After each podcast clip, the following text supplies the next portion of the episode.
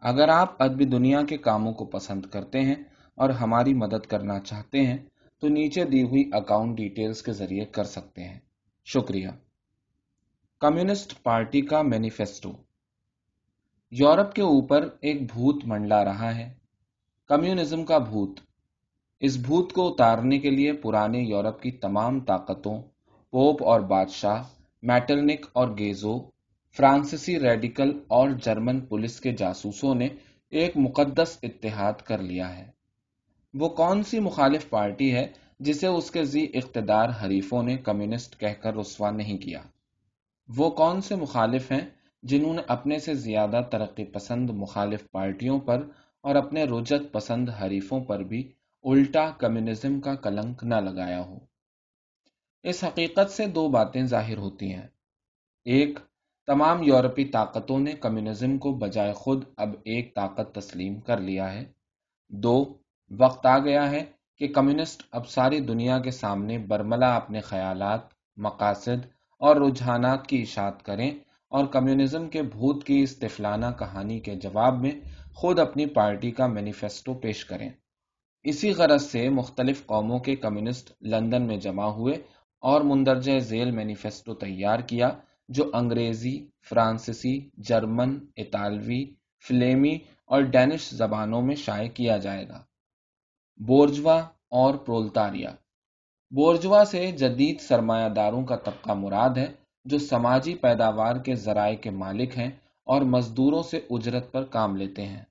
پرولتاریا موجودہ زمانے کا اجرت پر کام کرنے والے مزدوروں کا طبقہ ہے، جس کے پاس اپنا کوئی ذریعہ پیداوار نہیں اور جسے زندہ رہنے کے لیے اپنی طاقت، محنت بیچنی پڑتی ہے۔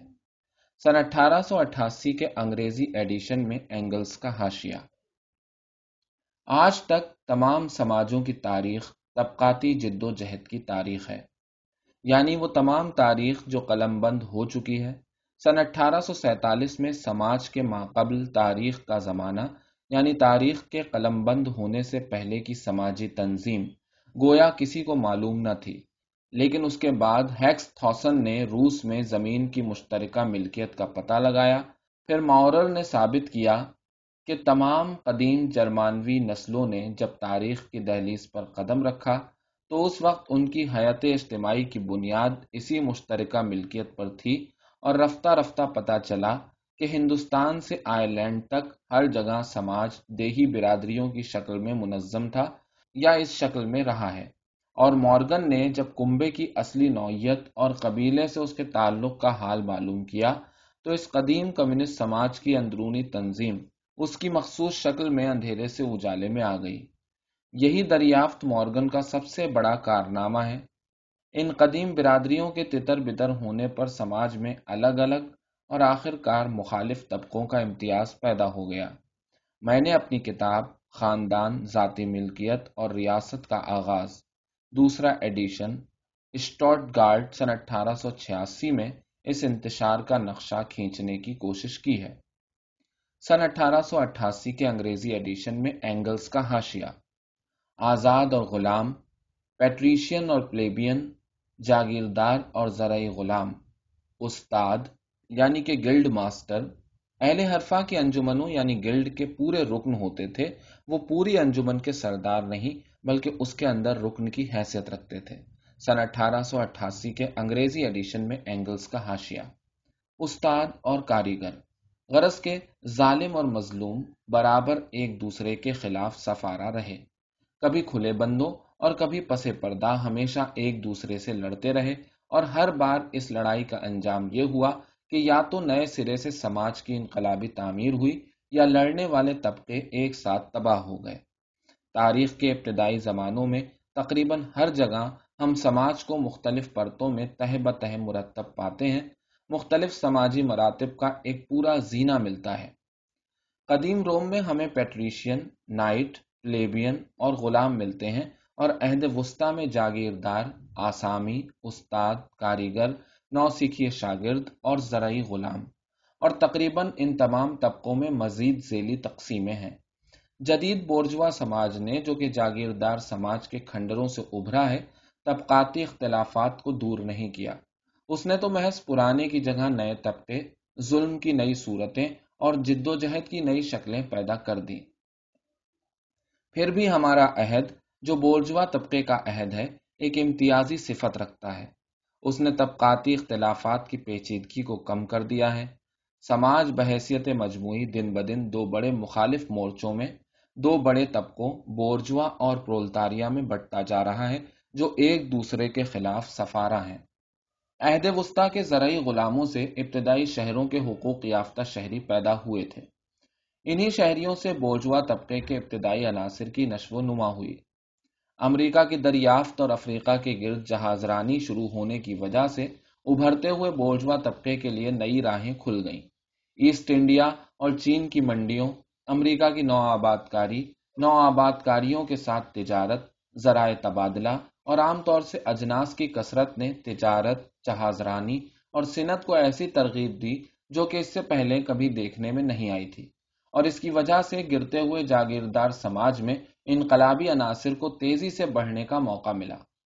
صنعت کا نظام سابق جاگیردارانہ یا شاپوں کا اب نئی منڈیوں کی بڑھتی ہوئی مانگوں کے لیے ناکافی ہو گیا۔ کارخانہ دار نظام نے اس کی جگہ لے لی۔ استاد کو درمیانی کارخانے دار پرت نے نکال باہر کیا۔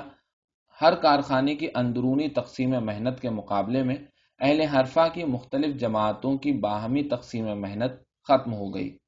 اس اسنا میں منڈیاں برابر پھیلتی رہی مانگ برابر بڑھتی رہی، حتیٰ کہ کارخانہ داری بھی اب کافی نہ ہو سکی۔ تب بھاپ اور مشین نے صنعتی پیداوار میں انقلاب برپا کر دیا۔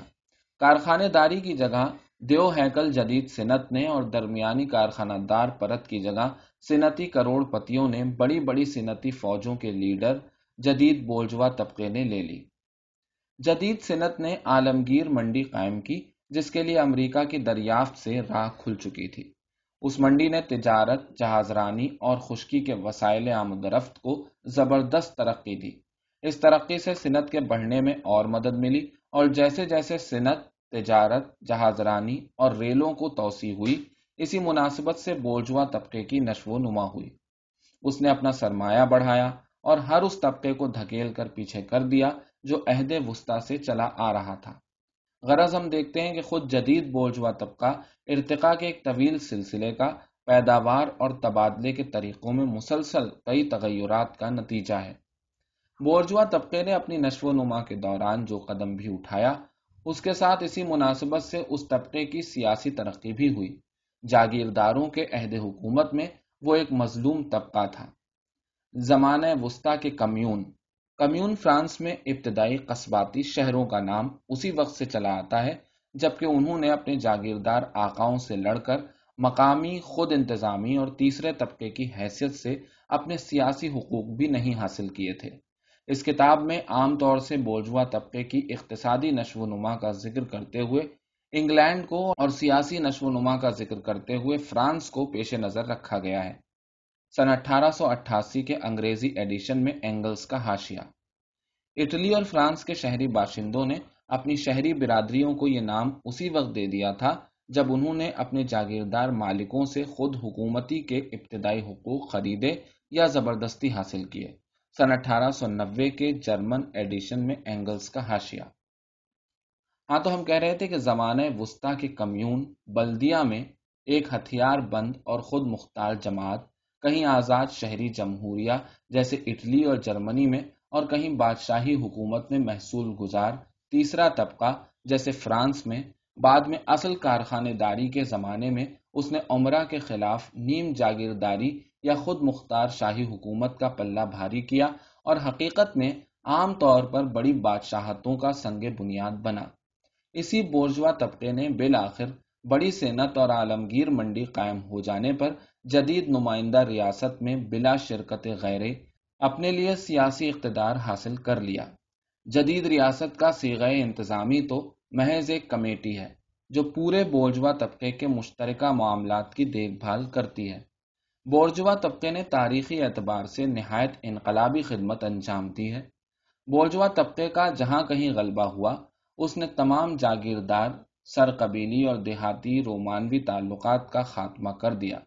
اس نے بے دردی سے ان گوناگون جاگیردار بندھنوں کو توڑ دیا جو انسانوں کو اس کے پیدائشی آقاؤں کا پابند کیے ہوئے تھے۔ اور خالص تن پروری اور بے درد نقد لین دین کے سوا آدمی آدمی میں اور کوئی رشتہ باقی نہیں رہنے دیا۔ اس نے مقدس مذہبی ولولے، بہادرانہ اول الازمیوں اور پیٹی بولجوا جذبات پرستی کے تمام کیف کو ہرس اور خود غرضی کے سرد پانی میں ڈبو دیا۔ اس نے جوہر ذاتی کو آنے پائی میں بدل دیا اور بے شمار ناقابل ضبط سند یافتہ آزادیوں کی جگہ ریا اور مکر سے بھری واحد آزادی قائم کی اور وہ ہے تجارت کی آزادی۔ مختصر یہ کہ اس نے مذہب اور سیاست کے پردوں سے ڈھکے ہوئے استحصال کی جگہ اریاں حیاسوز براہ راست وحشیانہ استحصال رائج کر دیا ہے۔ بوجوا طبقے نے ہر اس پیشے کی عظمت چھین لی جس کی اب تک عزت ہوتی آئی تھی اور جس کی دھاک بیٹھی ہوئی تھی۔ اس نے طبیب، وکیل، مذہبی پیشوا، شاعر، اہل علم سب کو اپنا تنخواہ دار اجرت پر کام کرنے والا مزدور بنا دیا ہے۔ بورجوا طبقے نے خاندانی رشتوں کی دلگداز جذبات پرستی کا نقاب چاک کر دیا ہے اور ان کو محض روپے آنے پائی کا رشتہ بنا کر رکھ دیا ہے۔ بورجوا طبقے نے یہ راز فاش کر دیا کہ عہد وسطی میں اپنے کس بل کی وحشیانہ نمائش کا، جس کے رجت پرست اس قدر دل دادا ہیں اور سخت کاہلی اور ایش پرستی کا چولی دامن کا ساتھ تھا۔ وہ پہلا طبقہ ہے جس نے دکھا دیا کہ انسان کی کارگزاری کیا کچھ کر سکتی ہے۔ اس نے وہ عجائبات پیش کیے جن کے مقابلے میں مصر کے احرام، روم کی نہریں اور گاتھی نمونے کے شاندار گرجے ہیچ ہیں۔ اس نے وہ وہ مہمیں سر کی ہیں جن کے سامنے تمام اگلے زمانوں کی قوموں کی مہمیں اور سلیبی جنگیں مات ہیں۔ بورجوا طبقہ آلات پیداوار میں اور ان کی وجہ سے تعلقات پیداوار میں اور ان کے ساتھ سماج کے سارے تعلقات میں لگاتار انقلابی الٹ پلٹ کیے بغیر زندہ نہیں رہ سکتا۔ اس کے برعکس پیداوار کے پرانے طریقوں کو بغیر کسی رد و بدل کے جوں کا تیوں قائم رکھنا پہلے زمانے کے تمام صنعتی طبقوں کے بقا کی پہلی شرط تھی۔ پیداوار میں پہم انقلابی الٹ پلٹ، جملہ سماجی تعلقات میں لگاتار خلل، دائمی عدم استحکام اور ہلچل بولجواجی کے عہد کو پہلے کے تمام زمانوں سے ممتاز کرتی ہیں۔ تمام دیرینہ تعلقات جو پتھر کی لکیر بن چکے تھے، اپنے قدیم اور لائق احترام تعصبات اور عقیدوں کے لاؤ لشکر سمیت نیست و نابود ہو گئے۔ اور نئے قائم ہونے والے تعلقات جڑ پکڑنے بھی نہیں پاتے کہ فرسودہ ہو جاتے ہیں۔ کل تک جو ٹھوس تھا، آج ہوا ہو گیا۔ جو پاک تھا، وہ نجس ہے۔ اور انسان آخرکار مجبور ہوا کہ اپنی زندگی کی حقیقتوں کا اور اپنے ہم جنسوں کے ساتھ اپنے تعلقات کا پورے ہوش و حواس کے ساتھ جائزہ لے۔ اپنے مال کے لیے منڈی کو برابر بڑھاتے رہنے کی ضرورت بولجوا طبقے سے سارے جہان کی خاک چھنواتی ہے۔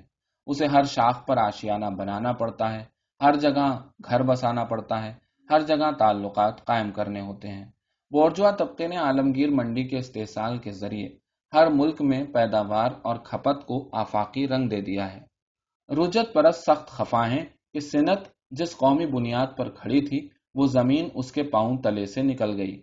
پہلے سے چلی آنے والی تمام قومی صنعتیں تباہ کر دی گئیں یا دن بدن تباہ ہوتی جا رہی ہیں۔ نئی صنعتیں ان کی جگہ لے رہی ہیں جن کو رائج کرنا تمام مہذب قوموں کے لیے زندگی اور موت کا سوال بنتا جا رہا ہے۔ یہ وہ صنعتیں ہیں جن میں اپنے دیس کا کچا مال استعمال نہیں ہوتا بلکہ دور دور کے علاقوں سے کچا مال آتا ہے۔ ان صنعتوں کی پیداوار کی کھپت صرف اپنے ملک میں نہیں بلکہ دنیا کے ہر گوشے میں ہوتی ہے۔ پرانی ضرورتوں کی جگہ جو اپنے ملک کی پیداوار سے پوری ہو جایا کرتی تھی اب نئی ضرورتیں پیدا ہو گئی ہیں جن کو پورا کرنے کے لیے دور دراز کے ملکوں اور علاقوں کا مال چاہیے۔ پرانی مقامی اور قومی علیحدگی اور خود کفالتی کے بدلے اب ہر طرف باہمی اشتراک کا دور دورہ ہے اور قوموں کی ایک دوسرے سے عالمگیر وابستگی دیکھنے میں آتی ہے۔ اور مادی پیداوار کا جو حال ہے، وہی ذہنی پیداوار کا بھی ہے۔ ہر قوم کے ذہنی کارنامے ساری دنیا کی میراث بنتے جا رہے ہیں۔ قومی یک طرفہ پن اور تنگ نظری دن بدن ناممکن ہوتی جا رہی ہے اور متعدد قومی اور مقامی ادب سے مل کر ایک عالمگیر ادب جنم لے رہا ہے۔ بولجوا طبقہ تمام آلات پیداوار کو تیزی سے ترقی دیتا اور آمد و رفت کے وسیلوں کو بے حد آسان بناتا رہتا ہے اور ان کے بل پر وہ تمام قوموں کو حتیٰ کہ انتہائی وحشی قوموں کو بھی تہذیب کے دائرے میں کھینچ لاتا ہے۔ اس کے تجارتی مال کی ارزانی گولے بارود کا کام کرتی ہے، جن سے مار مار کر وہ ہر دیوار چین کو گرا دیتا ہے۔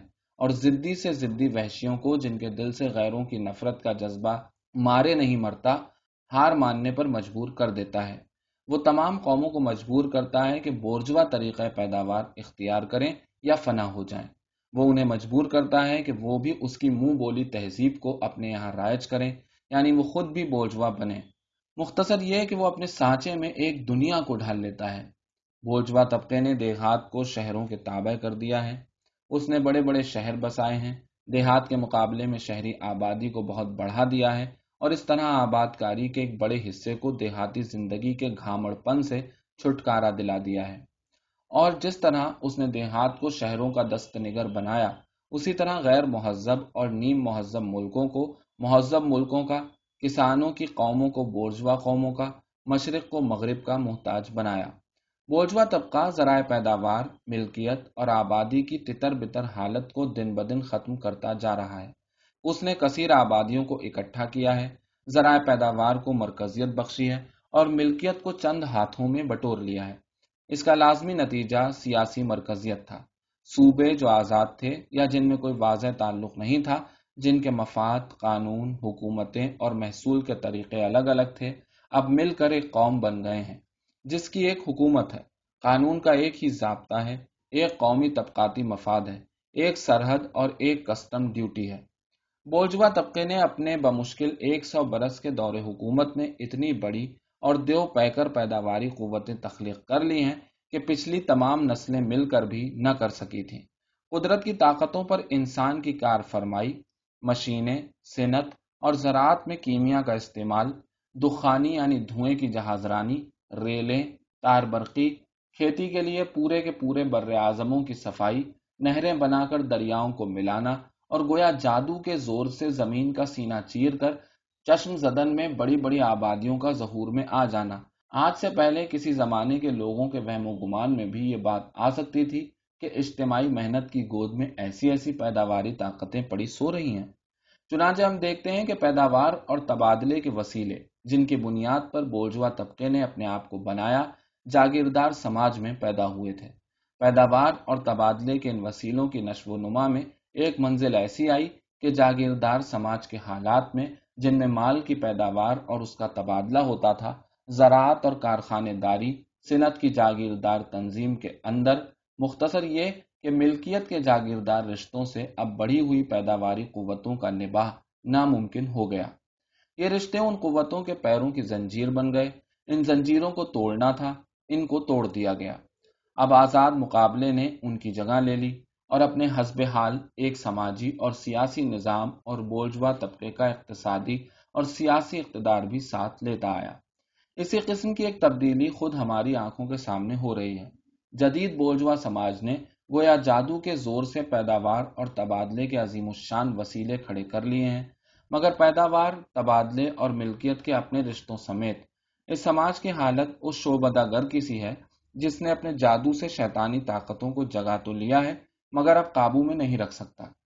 پچھلے بیسیوں برس سے صنعت اور تجارت کی تاریخ، جدید پیداواری قوتوں کی بغاوت کی تاریخ ہے۔ بغاوت، جدید تعلقات پیداوار کے خلاف اور ملکیت کے ان رشتوں کے خلاف جو بوجھوا طبقے اور اس کے اقتدار کو قائم رکھنے کے لیے ضروری ہیں۔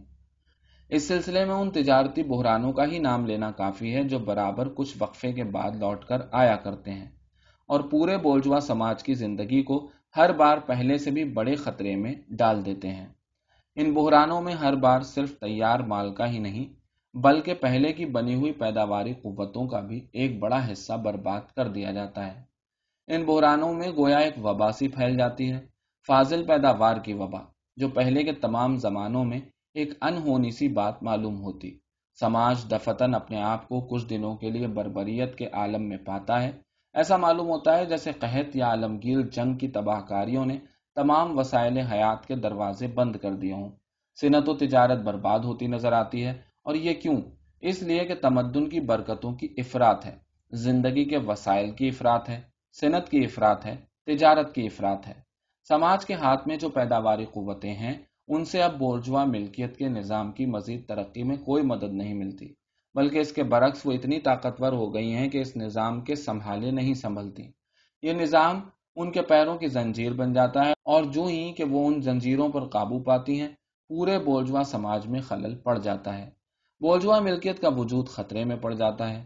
بولجوا تعلقات کا دامن اتنا تنگ ہے کہ وہ خود اپنی پیدا کی ہوئی دولت بھی نہیں سنبھال سکتا۔ پھر بولجوا طبقہ ان بحرانوں پر قابو کیسے پاتا ہے؟ اس کے لیے ایک طرف پیداواری قوتوں کا بڑا حصہ زبردستی برباد کر دیا جاتا ہے۔ دوسری طرف نئی منڈیوں پر قبضہ کیا جاتا ہے اور پرانی منڈیوں کا استحصال اور بھی زیادہ شدت سے کیا جاتا ہے۔ یعنی اور بھی زیادہ وسیع اور تباہ کن بحرانوں کے لیے راستہ صاف کیا جاتا ہے اور ان بحرانوں کو روکنے کے وسیلے اور کم کر دیے جاتے ہیں۔ وہ ہتھیار جن سے بوجوا طبقے نے جاگیردار نظام کو زیر کیا تھا، اب خود بوجوا طبقے کے خلاف اٹھائے جا رہے ہیں۔ لیکن بولجوا طبقے نے صرف وہ ہتھیار ہی نہیں ڈھالے جو اس کی موت کا پیغام لا رہے ہیں۔ وہ ان آدمیوں کو بھی وجود میں لے آیا ہے جو یہ ہتھیار اٹھائیں گے یعنی پرولتاریا جدید مزدور طبقہ۔ جس نسبت سے بولجوا طبقے یعنی سرمایہ کی ترقی ہوتی ہے، اسی نسبت سے پرولتاریا یعنی جدید مزدور طبقہ ترقی کرتا ہے، جو زندہ اسی وقت تک رہ سکتا ہے جب تک اسے کام ملتا رہے اور کام اسی وقت تک ملتا ہے جب تک اس کی محنت سرمایہ کو بڑھاتی ہے۔ یہ مزدور جنہیں اپنے آپ کو فردن فردن کر کے بیچنا پڑتا ہے، تجارت کی اور سب چیزوں کی طرح ایک جن سے تبادلہ ہیں۔ لہٰذا یہ بھی مقابلے کے تمام ہیر پھیر اور منڈی کے تمام اتار چڑھاؤ کے رحم و کرم پر ہیں۔ مشینوں کے وسیع استعمال اور محنت کی تقسیم کی وجہ سے مزدوروں کا کام اپنی تمام انفرادی خصوصیت کھو چکا ہے اور اسی وجہ سے مزدور کے لیے اس میں کوئی دلکشی باقی نہیں رہی۔ وہ مشین کا دم چھلا بن کر رہ گیا ہے۔ اس کو اب صرف ایک ڈھب جاننا چاہیے جو نہایت سیدھی، سادی، نہایت اکتا دینے والی اور نہایت آسانی سے آنے والی چیز ہے۔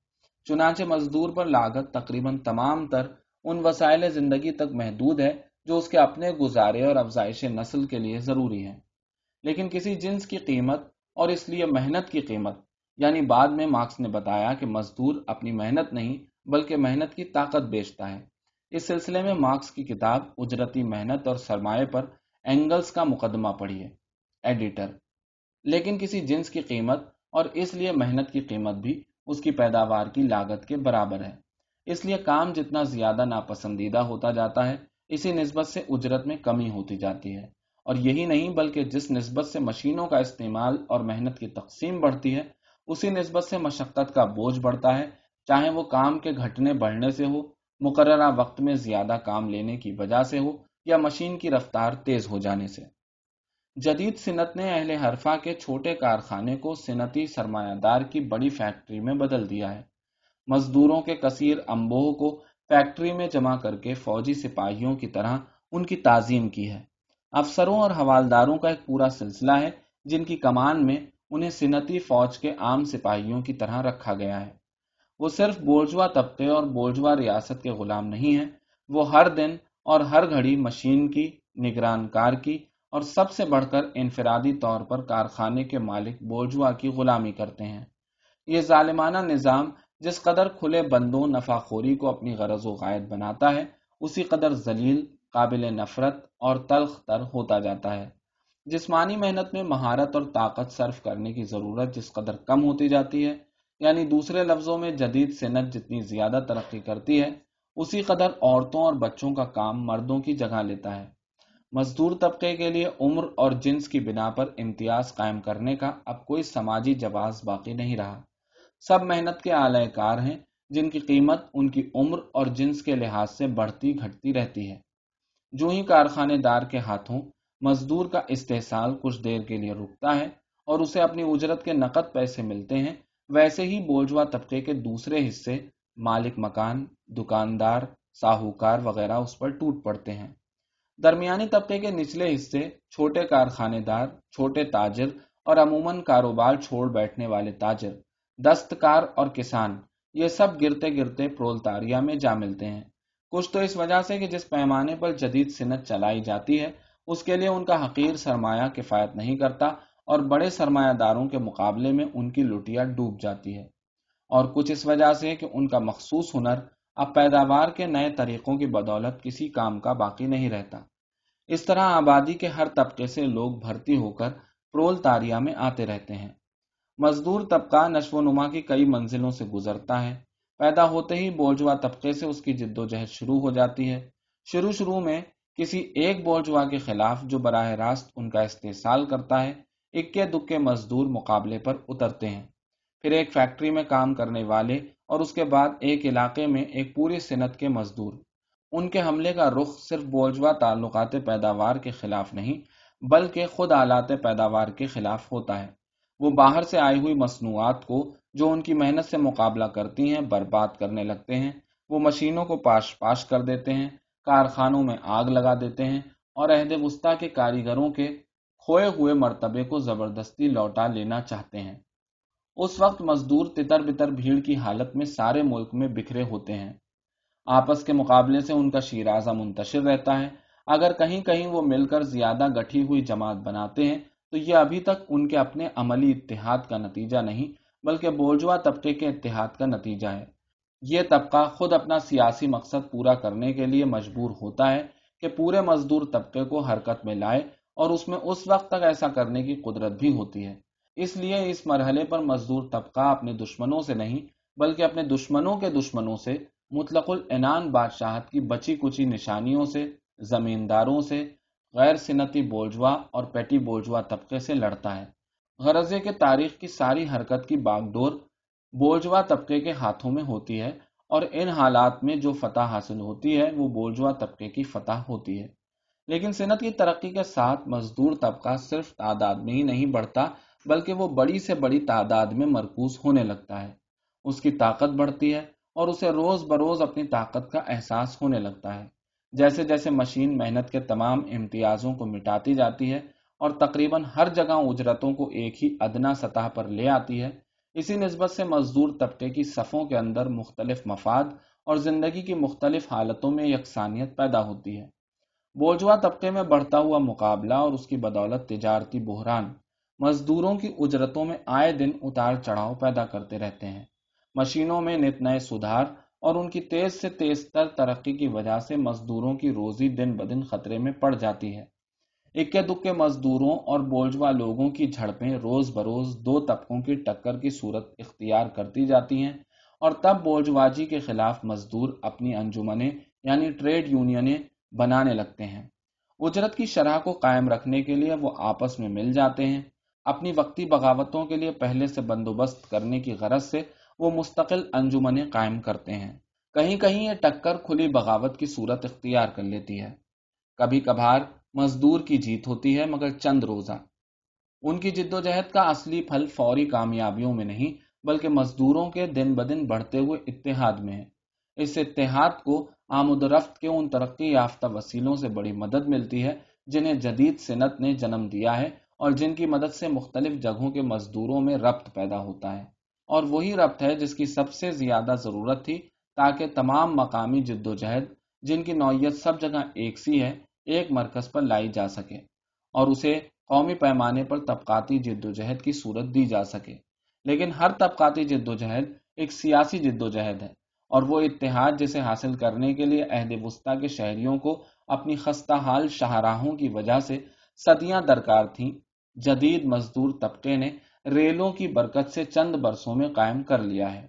ایک طبقے کی صورت میں اور اس کے نتیجے کے طور پر ایک سیاسی پارٹی میں مزدور طبقے کی یہ تنظیم خود مزدوروں کے آپس کے مقابلے کی بدولت برابر الٹتی رہتی ہے۔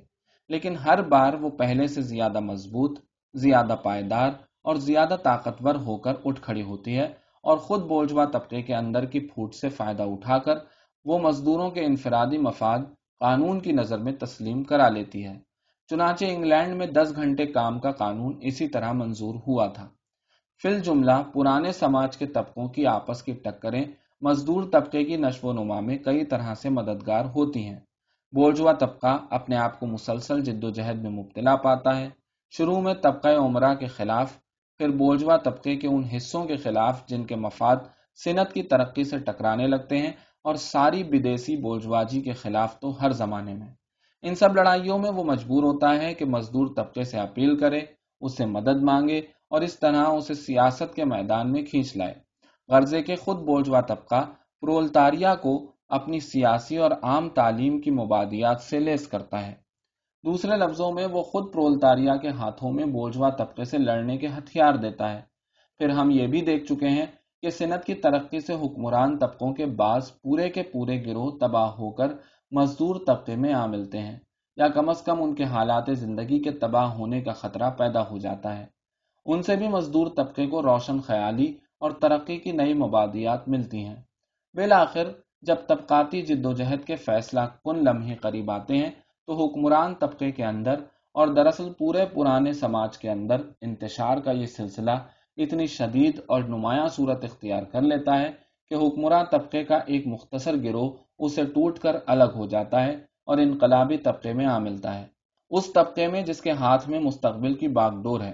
جس طرح اس سے پہلے دور میں طبقہ عمرہ کا ایک حصہ بوجوا طبقے سے آ ملا تھا، اسی طرح آج بوجوا طبقے کا ایک حصہ رول تاری طبقے کا ساتھ اختیار کرتا ہے۔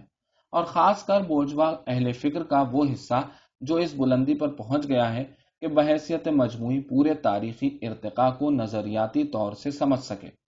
بورجوا طبقے کے روبرو اس وقت جتنے طبقے کھڑے ہیں، ان سب میں ایک پرولتاریا ہی حقیقت میں انقلابی ہے۔ دوسرے طبقے جدید صنعت کے مقابلے میں زوال پذیر اور بالآخر ناپید ہوتے جاتے ہیں۔ پرولتاریا اس کی مخصوص اور لازمی پیداوار ہے۔ درمیانی پرت۔ چھوٹے کارخانے دار، دکاندار، دستکار، کسان سبھی بوجھوا طبقے سے لڑتے ہیں تاکہ درمیانی پرت کی حیثیت سے اپنی ہستی کو مٹنے سے بچائیں۔ اس لیے وہ انقلابی نہیں، قدامت پرست ہیں۔ اتنا ہی نہیں، وہ رجت پرست بھی ہیں کیونکہ وہ تاریخ کی گنگا کو الٹا بہانا چاہتے ہیں۔ اگر کبھی وہ انقلابی بنتے ہیں تو صرف یہی دیکھ کر کہ ان کے لیے پرولتاریا کے ساتھ ملنے کی گھڑی قریب آ پہنچی ہے کہ وہ اپنے حال کے نہیں، مستقبل کے مفاد کی حفاظت کرتے ہیں کہ پرولتاریا کے نقطۂ نظر پر پہنچنے کے لیے خود اپنے نقطۂ نظر سے دست بردار ہو جاتے ہیں۔ ہو سکتا ہے کہ وہ لمپن پرولتاریت یعنی سرمایہ دارانہ سماج میں طبقات سے ٹوٹی ہوئی تہ جو پیداواری عوامل سے نکلے ہوئے لوگوں بھک منگوں آبارہ گردوں، رنڈیوں اور مجرموں وغیرہ پر مشتمل ہوتی تھی، وہ پڑی پڑی سڑنے والی پیداوار جسے پرانے سماج کی سب سے نچلی تہیں چھوڑ گئی ہیں، کہیں کہیں پرولتاری انقلاب کی تحریک کے بہاؤ میں آ جائے۔ لیکن اس کی زندگی کے حالات ایسے ہیں کہ اس میں رجت پرستوں کی سانٹ گانٹ میں بھاڑے کا ٹٹو بننے کا رجحان زیادہ ہوتا ہے۔ پرولتاریا کے حالات زندگی میں پرانے سماج کے حالات زندگی ختم ہو جاتے ہیں۔ پرولتاری کی کوئی ملکیت نہیں۔ اپنے بیوی بچوں سے اس کے تعلقات میں اور بولجوا خان کی زندگی میں اب کوئی چیز مشترک نہیں رہتی۔ جدید صنعتی محنت نے، سرمایہ کی جدید غلامی نے، جو انگلینڈ اور فرانس میں، امریکہ اور جرمنی میں سب جگہ ایک ہے اسے قومی کردار کی ہر نشانی چھین لی ہے۔ قانون، اخلاق، مذہب، سب اس کے لیے بوجھوا طبقے کے ڈھکوسلے سے زیادہ نہیں ہے جن میں ایک ایک کے پیچھے بوجھوا مفاد گھات لگائے بیٹھے ہیں۔ پہلے کے تمام طبقوں نے جب کبھی غلبہ پایا تو اپنے حاصل کیے ہوئے مرتبے کو پائیدار بنانے کے لیے پورے سماج کو اپنے نظام تصرف کے تابع کر دینا چاہا۔ پرول تاری جب تک خود اپنے سابقہ طریقہ تصرف کو اور اس طرح تصرف کے ہر سابقہ طریقے کو منسوخ نہ کر ڈالے، سماج کی پیداواری قوتوں کا مالک نہیں بن سکتا۔ اس کا اپنا کچھ نہیں جسے قائم رکھنا ہو اور جس کی حفاظت کرنی ہو۔ اس کا منصب ذاتی ملکیت کے جملہ، سابقہ، تحفظات اور ضمانتوں کو مٹانا ہے۔ پہلے کی تمام تاریخی تحریکیں اقلیتوں کی تحریکیں تھیں یا اقلیتوں کے حق میں تھیں۔ مزدور تحریک بہت بڑی اکثریت کے حق میں، بہت بڑی اکثریت کے مفادات کے لیے آزاد تحریک ہے۔ پرولتاریا موجودہ سماج میں سب سے نیچے درجے پر ہے اور جب تک مروجہ سماج کے بالائی پرتوں کے تمام تارو پود نہ بکھیر دیے جائیں وہ نہ تو جنبش کر سکتا ہے اور نہ سر اٹھا سکتا ہے۔ بوجوا طبقے کے خلاف پرولتاریا کی جد و جہد مانوی اعتبار سے تو نہیں، مگر اپنی صورت میں شروع شروع میں ایک قومی جد و جہد ہوتی ہے۔ ظاہر ہے کہ ہر ملک کے پرولتاریا کو سب سے پہلے اپنے ہی بوجھوا طبقے سے نبٹنا پڑتا ہے۔ پرولتاریا کی نشو و نما کے بالکل عام مدارج بیان کرتے ہوئے ہم نے اس خانہ جنگی کا خاکہ کھینچا تھا جو موجودہ سماج میں کسی قدر پوشیدہ طور پر زور و شور سے جاری ہے۔ حتیٰ کہ ایک منزل ایسی آتی ہے جبکہ یہ جنگ کھلم کھلا انقلاب کی صورت اختیار کر لیتی ہے اور بوجھوا طبقے کا تختہ زبردستی الٹ کر پرولتاریا کے اقتدار کی بنیاد رکھی جاتی ہے۔ ہم نے دیکھا کہ آج تک ہر سماج کی بنیاد ظالم اور مظلوم طبقوں کے تصادم پر رہی ہے۔ لیکن کسی طبقے پر ظلم کرنے کے لیے بھی ایسے حالات مہیا کرنے کی ضرورت ہوتی ہے جن میں طبقہ کم از کم اپنی غلامانہ زندگی کو برقرار رکھ سکے۔ زرعی غلامی کے زمانے میں زرعی غلام بڑھتے بڑھتے کمیون کا رکن بنا۔ ٹھیک اسی طرح جیسے پیٹی بوجھوا آدمی جاگیردارانہ مطلق العنانی کے جوئیں تلے ترقی کر کے بوجھوا بن گیا۔ اس کے برعکس جدید مزدور صنعت کے فروغ کے ساتھ اوپر اٹھنے کے بجائے اپنے طبقے کے موجودہ معیار زندگی سے بھی نیچے گرتا جا رہا ہے۔ وہ نادار ہوتا جا رہا ہے اور ناداری، آبادی اور دولت دونوں سے زیادہ تیزی سے بڑھتی ہے۔ اور اس سے یہ حقیقت واضح ہوتی ہے کہ بوجھوا طبقہ اب اس قابل نہیں رہا کہ سماج پر حکمرانی کر سکے اور اپنے طبقے کے حالات زندگی کو ہماگیر قانون کا درجہ دے کر پورے سماج پر چشمہ کر سکے۔ وہ حکومت کرنے کا اہل نہیں رہا کیونکہ وہ اپنے غلاموں کو اپنی غلامی میں بھی زندگی کی ضمانت نہیں دے سکتا، کیونکہ وہ انہیں اس قدر نیچے گرنے سے نہیں روک سکتا کہ بجائے خود ان سے روزی حاصل کرنے کے اسے خود انہیں روٹی دینی پڑتی ہے۔ سماج اب اس بوجھوا طبقے کے تحت نہیں رہ سکتا۔ دوسرے لفظوں میں، اب اس کے وجود کو سماج کے ساتھ کوئی مطابقت نہیں رہی۔ بوجھوا طبقے کے وجود اور اقتدار کی لازمی شرط یہ ہے کہ سرمایہ برابر بنتا اور بڑھتا رہے۔ سرمایہ کے وجود کے لیے اجرتی محنت شرط ہے۔ اجرتی محنت خصوصاً تمام تر مزدوروں کے آپس کے مقابلے پر منحصر ہے۔ صنعت کی ترقی سے جس کو بوجھوا طبقے کے ہاتھوں بلا ارادہ فروغ ہوتا ہے مزدوروں کی ایک دوسرے سے علیحدگی دور ہوتی ہے، جو باہمی مقابلے کا نتیجہ تھی اور اس کے بجائے ساتھ کام کرنے کی وجہ سے ان میں انقلابی ایکا پیدا ہونے لگتا ہے۔ غرضے کے جدید صنعت کی ترقی سے وہ بنیاد ہی غارت ہو جاتی ہے، جس پر بوجھوا طبقہ مال پیدا کرتا اور اس کو تصرف میں لاتا ہے۔ لہذا بوجھوا طبقے نے سب سے بڑھ کر جن کو پیدا کیا، وہ اس کی اپنی قبر کھودنے والے ہیں۔ اس کا زوال اور پرولتاریا کی فتح لابودی ہے۔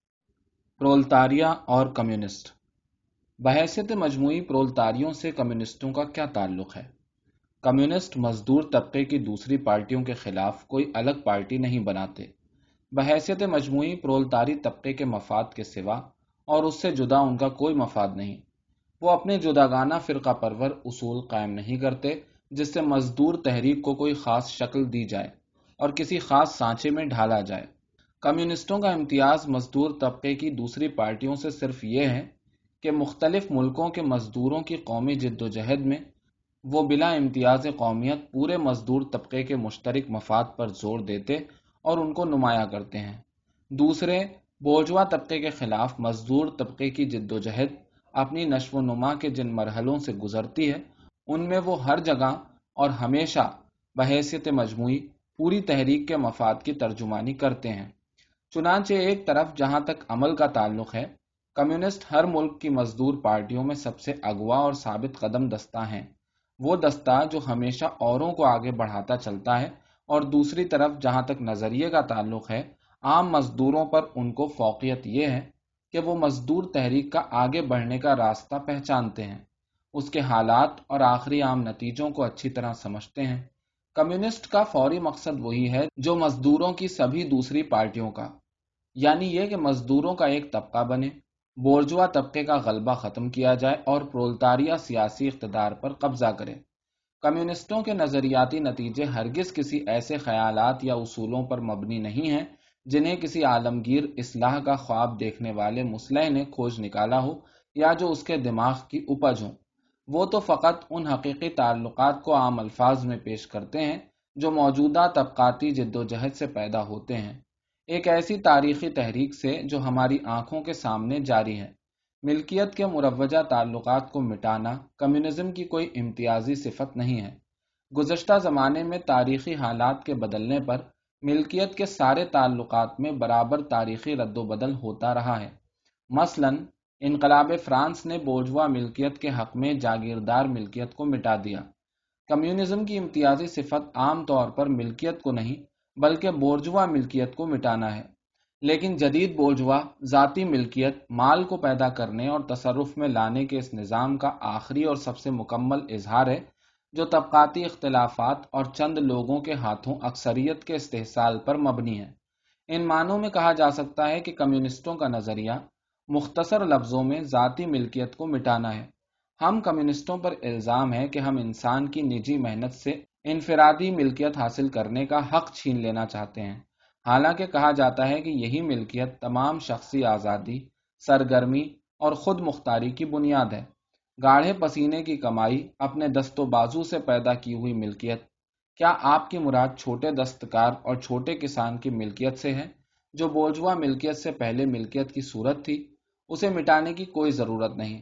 صنعت کی ترقی بڑی حد تک اسے مٹا چکی ہے۔ اور آئے دن مٹاتی جاتی ہے۔ یا شاید آپ کی مراد جدید بولجوا ذاتی ملکیت سے ہے۔ لیکن کیا اجرتی محنت نے، مزدور کی محنت نے اس کے لیے کوئی ملکیت پیدا کی ہے؟ بالکل نہیں۔ اس سے صرف سرمایہ پیدا ہوتا ہے اور یہ وہ ملکیت ہے جو اجرتی محنت کا استحصال کرتی ہے اور جس کے بڑھنے کی واحد شرط یہ ہے کہ مزید استحصال کے لیے برابر اجرتی محنت مہیا ہوتی رہے۔ ملکیت اپنی موجودہ صورت میں سرمایہ اور اجرتی محنت کے تصادم پر مبنی ہے۔ آئیے ہم اس تصادم کے دونوں پہلوؤں پر غور کریں۔ سرمایہ دار ہونے کا مطلب پیداوار میں محض ذاتی نہیں، بلکہ سماجی حیثیت کا مالک ہونا ہے۔ سرمایہ اجتماعی پیداوار ہے اور بہت سے آدمیوں کی متحدہ کوششوں سے، بلکہ آخر تک نگاہ دوڑائیے تو سماج کے تمام ممبروں کی متحدہ کوششوں سے ہی اسے حرکت میں لایا جا سکتا ہے۔ اس لیے سرمایہ کوئی شخصی نہیں، بلکہ سماجی طاقت ہے۔ لہذا سرمایہ کو جب مشترکہ ملکیت یعنی سماج کے تمام ممبروں کی ملکیت بنایا جاتا ہے، تو اس سے انفرادی ملکیت سماجی ملکیت میں نہیں بدلتی۔ صرف ملکیت کی سماجی حیثیت بدل جاتی ہے، اس کی طبقاتی حیثیت ختم ہو جاتی ہے۔ اب ہم اجرتی محنت پر نظر ڈالیں۔ اجرتی محنت کی اوسط قیمت کم سے کم اجرت ہی ہے، اور اس میں نان نفقے کی صرف اتنی ہی مقدار شامل ہے جو مزدور کو مزدور بنا کر کسی طرح زندہ رکھنے کے لیے قطعی ضروری ہے۔ چنانچہ اجرت پر کام کرنے والا مزدور اپنی محنت کے ذریعے جو کچھ تصرف میں لاتا ہے، وہ محض اسے زندہ رکھنے کے لیے کافی ہوتا ہے۔ ہمارا یہ منشا ہرگز نہیں ہے کہ محنت کی پیداوار کو ذاتی تصرف میں لانے کا یہ سلسلہ بند کر دیں۔ اس تصرف کا مقصد زندگی کو قائم رکھنا ہے اور اس میں فاضل کچھ بچتا ہی نہیں جس کے بل پر دوسروں کی محنت قابو میں لائی جا سکے۔ ہم مٹانا چاہتے ہیں محض اس تصرف کی ناگفتہ بے حالت کو جس کے تحت مزدور زندہ رہتا ہے، فقط سرمایہ کو بڑھانے کے لیے۔ اور اس کو زندہ اسی وقت تک رہنے دیا جاتا ہے جب تک حکمران طبقے کے مفاد کو اس کی ضرورت ہوتی ہے۔ بورجوا سماج میں زندہ محنت محض ایک ذریعہ ہے جمع کی ہوئی محنت کو بڑھانے کا۔ کمیونسٹ سماج میں جمع کی ہوئی محنت ایک ذریعہ ہوگی جس سے مزدور کی زندگی میں نئی وسعتیں پیدا کی جائیں گی۔ اسے زیادہ پر مسرت بنایا جائے گا۔ اور ترقی دی جائے گی۔ مختصر یہ کہ بولجوا سماج میں حال پر ماضی حاوی ہے۔ کمیونسٹ سماج میں ماضی پر حال حاوی ہوگا۔ بولجوا سماج میں سرمایہ آزاد ہے اور اس کی اپنی انفرادی ہستی ہے۔ یہاں زندہ انسان محکوم ہے، اس کی کوئی ہستی نہیں۔ اور اس صورت حال کا مٹ جانا بورجوا طبقے کی زبان میں انفرادیت اور آزادی کا مٹ جانا ہے۔ اور بات ٹھیک ہے، اس میں کوئی شک نہیں کہ ہمارا مقصد بولجوا انفرادیت بولجوا خود مختاری اور بولجوا آزادی کو مٹا دینا ہے۔ پیداوار کی موجودہ بولجوا حالتوں میں آزادی کا مطلب ہے تجارت کی آزادی، بیچنے اور خریدنے کی آزادی۔ لیکن اگر خرید و فروخت نہ رہے تو خرید و فروخت کی آزادی بھی نہیں رہے گی۔ خرید و فروخت کی آزادی کی یہ باتیں اور عموماً آزادی کے بارے میں ہمارے بولجوا طبقے کے یہ تمام بڑے بڑے بول اگر کوئی معنی رکھتے ہیں تو صرف پابند خرید و فروخت اور عہد وسطی کے مظلوم تاجروں کے مقابلے میں۔ مگر کمیونزم کے مقابلے میں جبکہ خرید و فروخت اور تجارت مٹ جائے گا، پیداوار کے بولجوا تعلقات اور خود بولجوا طبقہ مٹ جائے گا، یہ باتیں کوئی معنی نہیں رکھتی۔ آپ حواس باختہ ہیں کہ ہم ذاتی ملکیت کو مٹانے کے درپے ہیں، لیکن آپ کے موجودہ سماج میں دس میں نو آدمیوں کے لیے ذاتی ملکیت پہلے ہی مٹ چکی ہے۔ اور تھوڑے سے آدمیوں کے لیے جو رہ گئی ہے، تو اسی وجہ سے کہ دس میں سے نو اس سے محروم ہیں۔ آپ کے الزام کا مطلب یہ ہے کہ ہم ملکیت کی وہ صورت مٹا دینا چاہتے ہیں جس کے قائم رکھنے کی ضروری شرط ہی یہ ہے کہ سماج کی بہت بڑی اکثریت کے پاس کوئی ملکیت نہ ہو۔ مختصر یہ کہ آپ کو شکایت ہے کہ ہم آپ کی ملکیت مٹا دینا چاہتے ہیں۔ ٹھیک ہے، ہمارا بالکل یہی ارادہ ہے۔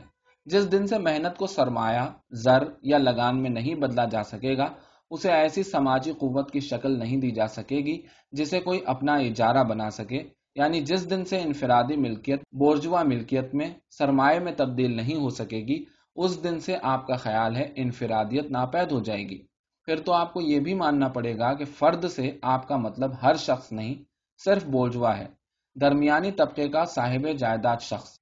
اور بلا شبہ اس شخص کو ختم کر دینا چاہیے۔ سماج کی پیداوار کو اپنے تصرف میں لانے کے حق سے کمیونزم کسی انسان کو محروم نہیں کرتی۔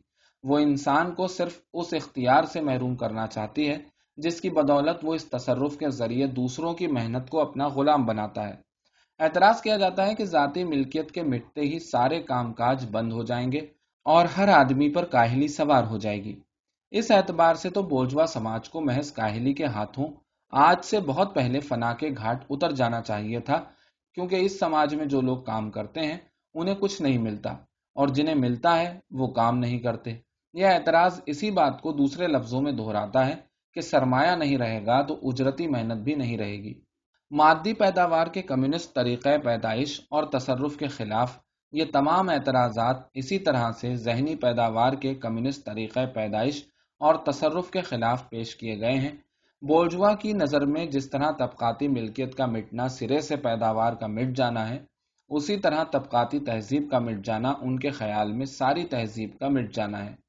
وہ تہذیب جس کے مٹنے پر وہ آنسو بہاتے ہیں، انسان کی بہت بڑی اکثریت کو محض مشین کی طرح حرکت کرنا سکھاتی ہے۔ بورجوا ملکیت کو مٹانے کی ہماری تجویز کو اگر آپ آزادی، تہذیب، قانون وغیرہ کے بورجوا تصورات کی کسوٹی پر پرکھنا چاہتے ہیں، تو ہم سے بحث میں الجھنے کی ضرورت نہیں۔ آپ کے خیالات بجائے خود بولجوا پیداوار اور بولجوا ملکیت کے تعلقات کا نتیجہ ہیں۔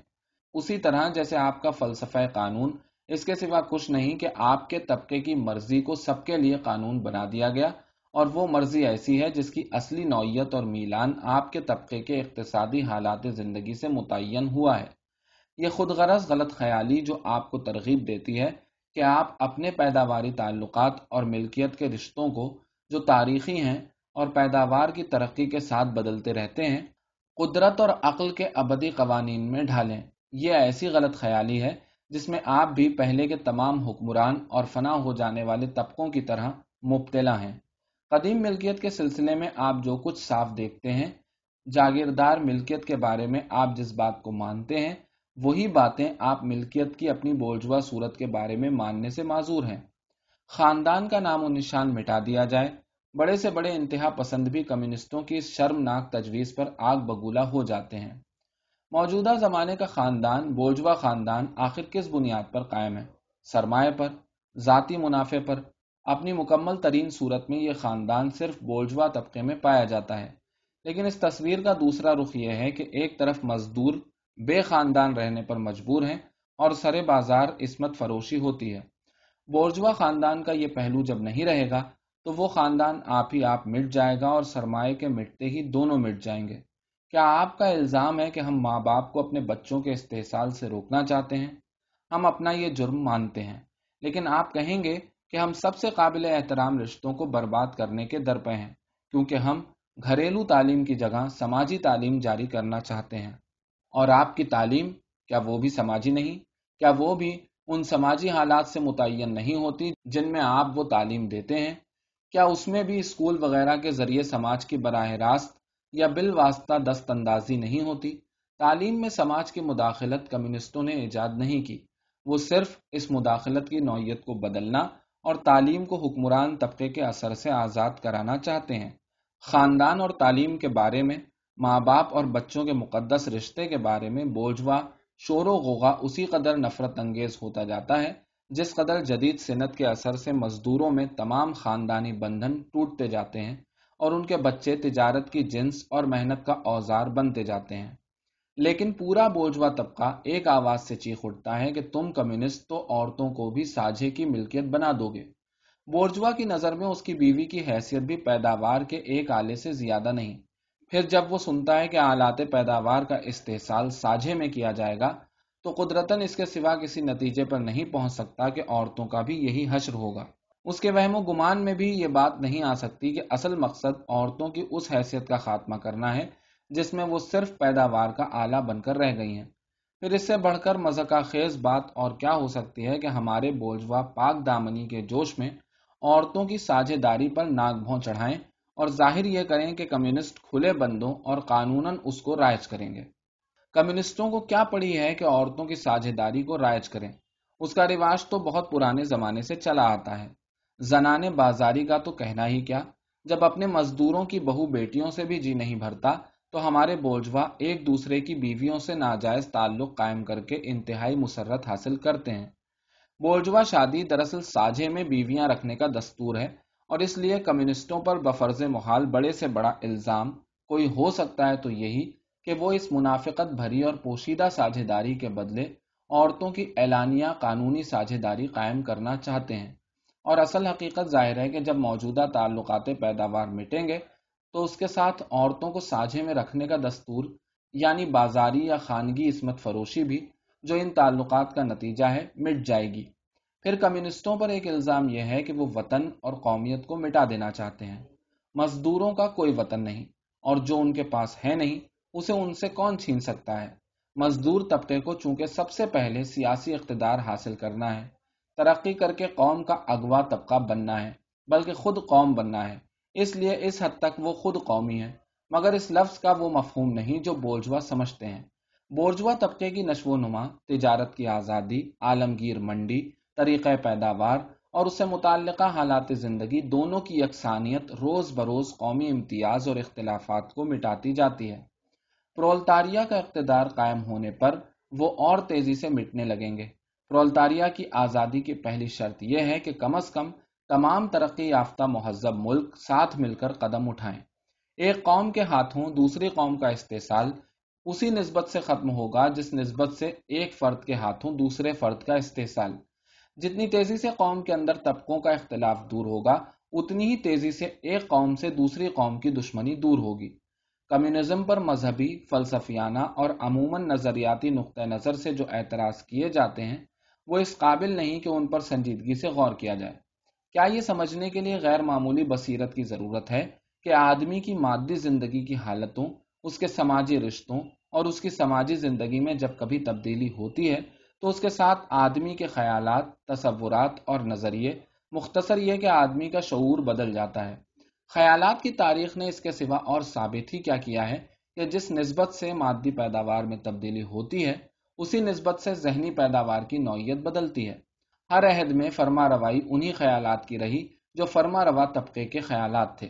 لوگ جب ایسے خیالات کا ذکر کرتے ہیں جن سے سماج میں انقلاب آتا ہے، تو وہ صرف اس حقیقت کا اظہار کرتے ہیں کہ پرانے سماج کے اندر ایک نئے سماج کے عناصر پیدا کیے گئے ہیں اور پرانے حالات زندگی کے ساتھ ہر ہر قدم پر پرانے خیالات بھی مٹتے جاتے ہیں۔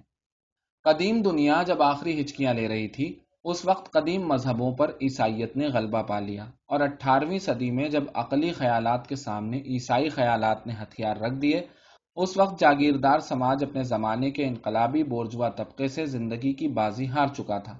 مذہبی آزادی اور ضمیر کی آزادی کے یہ خیالات صرف یہ ظاہر کر رہے تھے کہ علم کی دنیا میں آزاد مقابلے کا راج قائم ہو چکا ہے۔ کہا جائے گا کہ بلا شبہ تاریخی نشو و نما کے دوران میں مذہبی، اخلاقی، فلسفیانہ، سیاسی اور قانونی خیالات میں ترمیم ہوتی رہی ہے۔ لیکن مذہب، اخلاق، فلسفہ، علم سیاست اور قانون ان تبدیلیوں کے باوجود ہمیشہ قائم رہے۔ پھر ان کے علاوہ کچھ ابدی صداقتیں بھی ہیں، جیسے آزادی، انصاف وغیرہ، اور یہ سماج کی تمام منزلوں میں مشترک ہیں۔ لیکن کمیونزم تمام ابدی صداقتوں کی منکر ہے۔ وہ سرے سے مذہب اور اخلاق کو مٹا دیتی ہے۔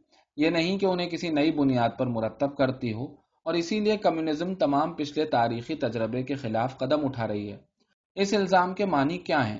تمام پچھلے سماج کی تاریخ طبقاتی اختلافات کی نشو و نما کی تاریخ ہے۔ ان اختلافات نے مختلف زمانوں میں مختلف صورتیں اختیار کی لیکن ان کی صورت کچھ بھی رہی ہو، ایک خصوصیت تمام پچھلی صدیوں میں مشترک رہی، اور وہ ہے سماج کے ایک حصے کے ہاتھوں دوسرے کا استحصال۔ چنانچہ کوئی حیرت کی بات نہیں کہ پچھلی صدیوں کا سماجی شعور اپنی رنگا رنگی اور گوناگونی کے باوجود بعض مشترک صورتوں، شعور کی صورتوں میں ارتقا کرتا رہا ہے اور یہ اس وقت تک پوری نہیں مٹ سکتی جب تک کہ خود طبقاتی اختلافات بالکل دور نہ ہو جائیں۔ کمیونسٹ انقلاب ملکیت کے روایتی تعلقات پر سب سے کاری ضرب ہے۔ چنانچہ کوئی حیرت کی بات نہیں کہ اس کی نشو و نما کی لپیٹ میں آ کر روایتی خیالات کی جڑیں بھی کٹ جاتی ہیں۔ لیکن اب کمیونزم کے خلاف بورجوا اعتراضوں کا قصہ ختم کیا جائے۔ ہم دیکھ آئے ہیں کہ انقلاب میں مزدور طبقے کا پہلا قدم پرولتاریا کو حکمران طبقے کی جگہ پر پہنچانا ہے۔ جمہوریت کی لڑائی جیتنا ہے۔ پرولتاریا اپنے سیاسی اقتدار سے کام لے کر رفتہ رفتہ پورا سرمایہ بولجوا طبقے سے چھین لے گا۔ پیداوار کے تمام آلات کو ریاست یعنی حکمران طبقے کی صورت میں منظم پرولتاریا کے ہاتھوں میں مرکوز کر دے گا اور پھر جتنی تیزی سے ہو سکے تمام پیداواری قوتوں کو ترقی دے گا۔ اس میں شک نہیں کہ ابتدا میں اس کو عمل میں لانے کی اس کے سوا اور کوئی صورت نہیں کہ ملکیت کے حقوق اور بوجھوا پیداوار کے تعلقات پر جارحانہ حملہ کیا جائے۔ لہٰذا ایسی تدبیریں اختیار کی جائیں جو اقتصادی اعتبار سے ناکافی اور ناکارہ معلوم ہوں گی، لیکن جو تحریک کے دوران میں اپنی حدود سے آگے قدم بڑھائیں گی۔ جن سے پرانے سماجی نظام پر مزید حملوں کی ضرورت پیدا ہوگی اور جو طریقہ پیداوار کی بالکل کایا پلٹ دینے کے لیے بے حد ضروری ہیں۔ اس میں شک نہیں کہ مختلف ملکوں میں یہ تدبیریں بھی مختلف ہوں گی۔ بہر کیف، سب سے ترقی یافتہ ملکوں میں مندرجہ ذیل تدبیریں بڑی حد تک قابل عمل ثابت ہوں گی۔ ایک، زمین کے حق ملکیت کو مٹانا اور پورے لگان کو رفاہ عامہ پر خرچ کرنا۔ دو زیادہ آمدنی کے ساتھ ساتھ بڑھتا ہوا ٹیکس لگانا۔ تین، وراثت کے حقوق کو منسوخ کرنا۔ چار، وطن سے فرار ہونے والوں اور باغیوں کی جائیداد ضبط کرنا۔ پانچ، لین دین کا سارا کاروبار ایک قومی بینک کے ذریعے، جس میں ریاست کا سرمایہ اور صرف اسی کا اجارہ ہو، ریاست کے ہاتھوں میں مرکوز کرنا۔ چھ، نقل و حرکت اور خبر رسانی کے تمام وسیلوں پر ریاست کا مرکزی قبضہ ہونا۔ سات ریاست کے کارخانوں اور آلات پیداوار کو توسیع دینا، ایک مشترکہ منصوبے کے مطابق بنجر زمین کو کاشت میں لانا اور بالعموم زمین کی زرخیزی میں اضافہ کرنا۔ آٹھ، سب پر کام کرنے کی یکساں ذمہ داری ہونا، صنعتی فوجیں بنانا، خاص کر زراعت کے لیے۔ نو، زراعت اور صنعت کو ملانا اور ملک میں آبادی کی تقسیم ایسے مساوی انداز میں کرنا کہ رفتہ رفتہ شہر اور دیہات کا فرق جاتا رہے۔ دس عام اسکولوں کے ذریعے تمام بچوں کو مفت تعلیم دینا، کارخانوں میں بچوں سے موجودہ شکل میں کام لینے کا رواج بند کرنا، تعلیم کو صنعتی پیداوار کے ساتھ ملانا وغیرہ وغیرہ۔ نشو و نما کے دوران میں جب طبقاتی امتیازات مٹ جائیں گے اور تمام پیداوار پوری قوم کی ایک وسیع سماجی انجمن کے ہاتھوں میں جمع ہو جائے گی، اس وقت اقتدار عامہ کی سیاسی حیثیت جاتی رہے گی۔ سیاسی اقتدار اصل میں ایک طبقے کا منظم تشدد ہے۔ دوسرے پر ظلم کرنے کے لیے۔ پرولتاریا اگر بولجوا طبقے سے جد و جہد کے دوران حالات سے اس پر مجبور ہوتا ہے کہ ایک طبقے کی صورت میں اپنی تنظیم کرے، اگر انقلاب کی بدولت وہ حکمران طبقہ بنتا ہے اور اس طرح پیداوار کے پرانے تعلقات کو زبردستی ختم کر دیتا ہے، تو ان کے ساتھ وہ ان حالتوں کو بھی ختم کر دیتا ہے جن پر طبقاتی اختلافات اور خود طبقات کا وجود منحصر ہے۔ اور اس طرح ایک طبقے کی حیثیت سے خود اپنے اقتدار کو بھی ختم کر دیتا ہے۔ پرانے بوجھوا سماج اور اس کے طبقوں اور طبقاتی اختلافوں کے بدلے ایک ایسی انجمن قائم ہوگی جس میں ہر شخص کی آزاد ترقی سبوں کی آزاد ترقی کی شرط ہوگی۔ سوشلسٹ اور کمیونسٹ ادب۔ رجتی سوشلزم، ایک جاگیرداری سوشلزم۔ فرانس اور انگلینڈ کے اشرافیہ کی تاریخی حیثیت کچھ ایسی تھی کہ جدید بولجوا سماج کے خلاف مختصر پمفلٹ لکھنا اس کا مشغلہ بن گیا۔ جولائی سن اٹھارہ سو تیس کے انقلاب فرانس میں اور انگریزی تحریک اصلاح میں اس اشرافیہ کو ایک بار پھر اس ذلیل نو دولتیے کے سامنے ہتھیار ڈال دینا پڑا۔ اس دن سے کسی اہم سیاسی جد و جہد کا سوال ہی باقی نہیں رہا۔ اب صرف قلم کی لڑائی ممکن تھی، لیکن ادب کے میدان میں بھی شاہی رجت پرستی یعنی انگلینڈ کی سن سولہ سو ساٹھ سے سولہ سو اناسی تک کی شاہی رجت نہیں، بلکہ سن اٹھارہ سو چودہ سے سن اٹھارہ سو تیس تک کی فرانس کی شاہی رجت۔ سن اٹھارہ سو اٹھاسی کے انگریزی ایڈیشن میں اینگلز کا حاشیہ۔ لیکن ادب کے میدان میں بھی شاہی رجت پرستی کے زمانے کے نعرے بلند کرنا اب محال ہو گیا تھا۔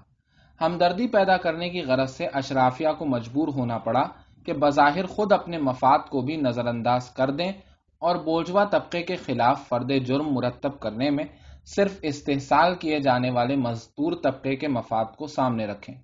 غرضے کے اشرافیہ نے اپنے نئے آقاؤں سے انتقام کی صورت یہ نکالی کہ ان کی شان میں حجویہ نظمیں لکھی اور آنے والی تباہی کی نامبارک فال ان کے کان تک پہنچاتا رہا۔ اس طرح جاگیردار سوشلزم کا ظہور ہوا۔ کچھ رونا دھونا، کچھ حجو گوئی، کچھ ماضی کی گونج اور کچھ مستقبل کا ڈر۔ کبھی کبھی اپنی تلخ ظریفانہ اور چبھتی ہوئی تنقید سے وہ بورجوا طبقے کے دل کی گہرائیوں تک اتر جاتی ہے۔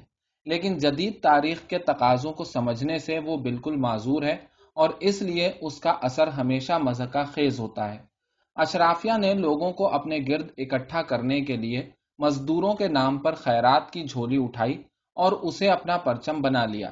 مگر جب کبھی لوگ اس کے حلقے میں داخل ہوئے تو انہوں نے دیکھا کہ گھر کے اندر وہی پرانے جاگیردار منصب کا نشان ابھی تک محفوظ ہے، چنانچہ زور کے حقارت آمیز کہ لگاتے ہوئے وہ اس سے الگ ہو گئے۔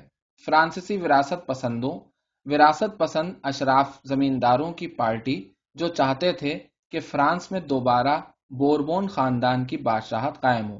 ایڈیٹر اور نوجوان انگلینڈ نوجوان انگلینڈ یعنی انگریز قدامت پسندوں کا گروہ سن اٹھارہ سو بیالیس کے لگ بھگ قائم ہوا تھا۔ اس میں عمرہ اور سیاستداں اور ادیب تھے۔ ان میں ڈیزرائیلی ٹامس کارلائل وغیرہ کے نام مشہور تھے۔ فرانسیسی وراثت پسندوں اور نوجوان انگلینڈ کے ایک حصے نے یہی نظارہ پیش کیا۔ اگر جاگیریت پسند کہتے ہیں کہ ان کا استحصال کا طریقہ بولجوا طبقے سے مختلف تھا تو وہ بھول جاتے ہیں کہ جس ماحول اور جن حالتوں میں وہ استحصال کرتے تھے، وہ بالکل مختلف تھیں۔ اور اب گئے گزرے زمانے کی باتیں ہو گئیں۔ اگر وہ کہتے ہیں کہ ان کے زمانے میں جدید پرولتاریا کا کہیں وجود نہیں تھا، تو وہ بھول جاتے ہیں کہ جدید بولجوا طبقہ ان کے سماجی نظام کی ہی پیداوار ہے۔ اور باقی تو وہ اپنی تنقید کی رجتی نوعیت کو چھپانے کی بہت کم کوشش کرتے ہیں۔ بورجوا طبقے کے خلاف ان کا سب سے بڑا الزام یہ ہے کہ بورجوا نظام میں ایک ایسے طبقے کی پرورش ہو رہی ہے جو سماج کے پرانے نظام کو بالکل جڑ سے اکھاڑ پھینکنے والا ہے۔ وہ بورجوا طبقے پر اس بات کے لیے زیادہ ملامت کرتے ہیں کہ وہ انقلابی پرولتاریہ پیدا کرتا ہے۔ بمقابلہ اس بات کے کہ وہ عام طور پر پرولتاریہ پیدا کرتا ہے۔ اس لیے عملی سیاست میں وہ مزدور طبقے کے خلاف تشدد کی سبھی کارروائیوں میں پورا حصہ لیتے ہیں اور روز مرہ کی زندگی میں اپنی ساری ڈینگ کے باوجود سنت کے درخت سے جو سنہرے پھل ٹپکتے ہیں، ان کو اٹھانے کے لیے ٹوٹ پڑتے ہیں۔ اور اون، چکندر کی کھانڈ اور آلو کی شراب کی تجارت میں صداقت، محبت اور غیرت سبھی کا سودا کر آتے ہیں۔ یہ بات خاص طور پر جرمنی پر پوری اترتی ہے، جہاں کے زمیندار، عمرہ اور بڑے بڑے آرازی دار اپنی زمینوں کے زیادہ حصے پر اپنے لیے گماشتوں کے ذریعے کھیتی کراتے ہیں۔ اور ساتھ ہی وہ شکر اور شراب کے بڑے بڑے کارخانوں کے مالک ہیں۔ انگریز اشرافیہ جو ان سے زیادہ دولت مند ہے، ابھی تک ان باتوں سے بالا تر ہے، لیکن وہ بھی اپنے گھٹتے ہوئے لگان کو پورا کرنے کا طریقہ خوب جانتے ہیں اور مشکوک قسم کی جوائنٹ سٹاک کمپنیاں کھولنے والوں کو اپنا نام ادھار دیتے ہیں۔ سن اٹھارہ سو اٹھاسی کے انگریزی ایڈیشن میں اینگلز کا ہاشیا مسیحی سوشلزم اور جاگیرداری سوشلزم میں اسی طرح چولی دامن کا ساتھ ہے، جس طرح پادری اور زمیندار میں۔ عیسائیوں کی رہبانیت کو سوشلزم کا جامع پہنانے سے زیادہ آسان اور کوئی کام نہیں۔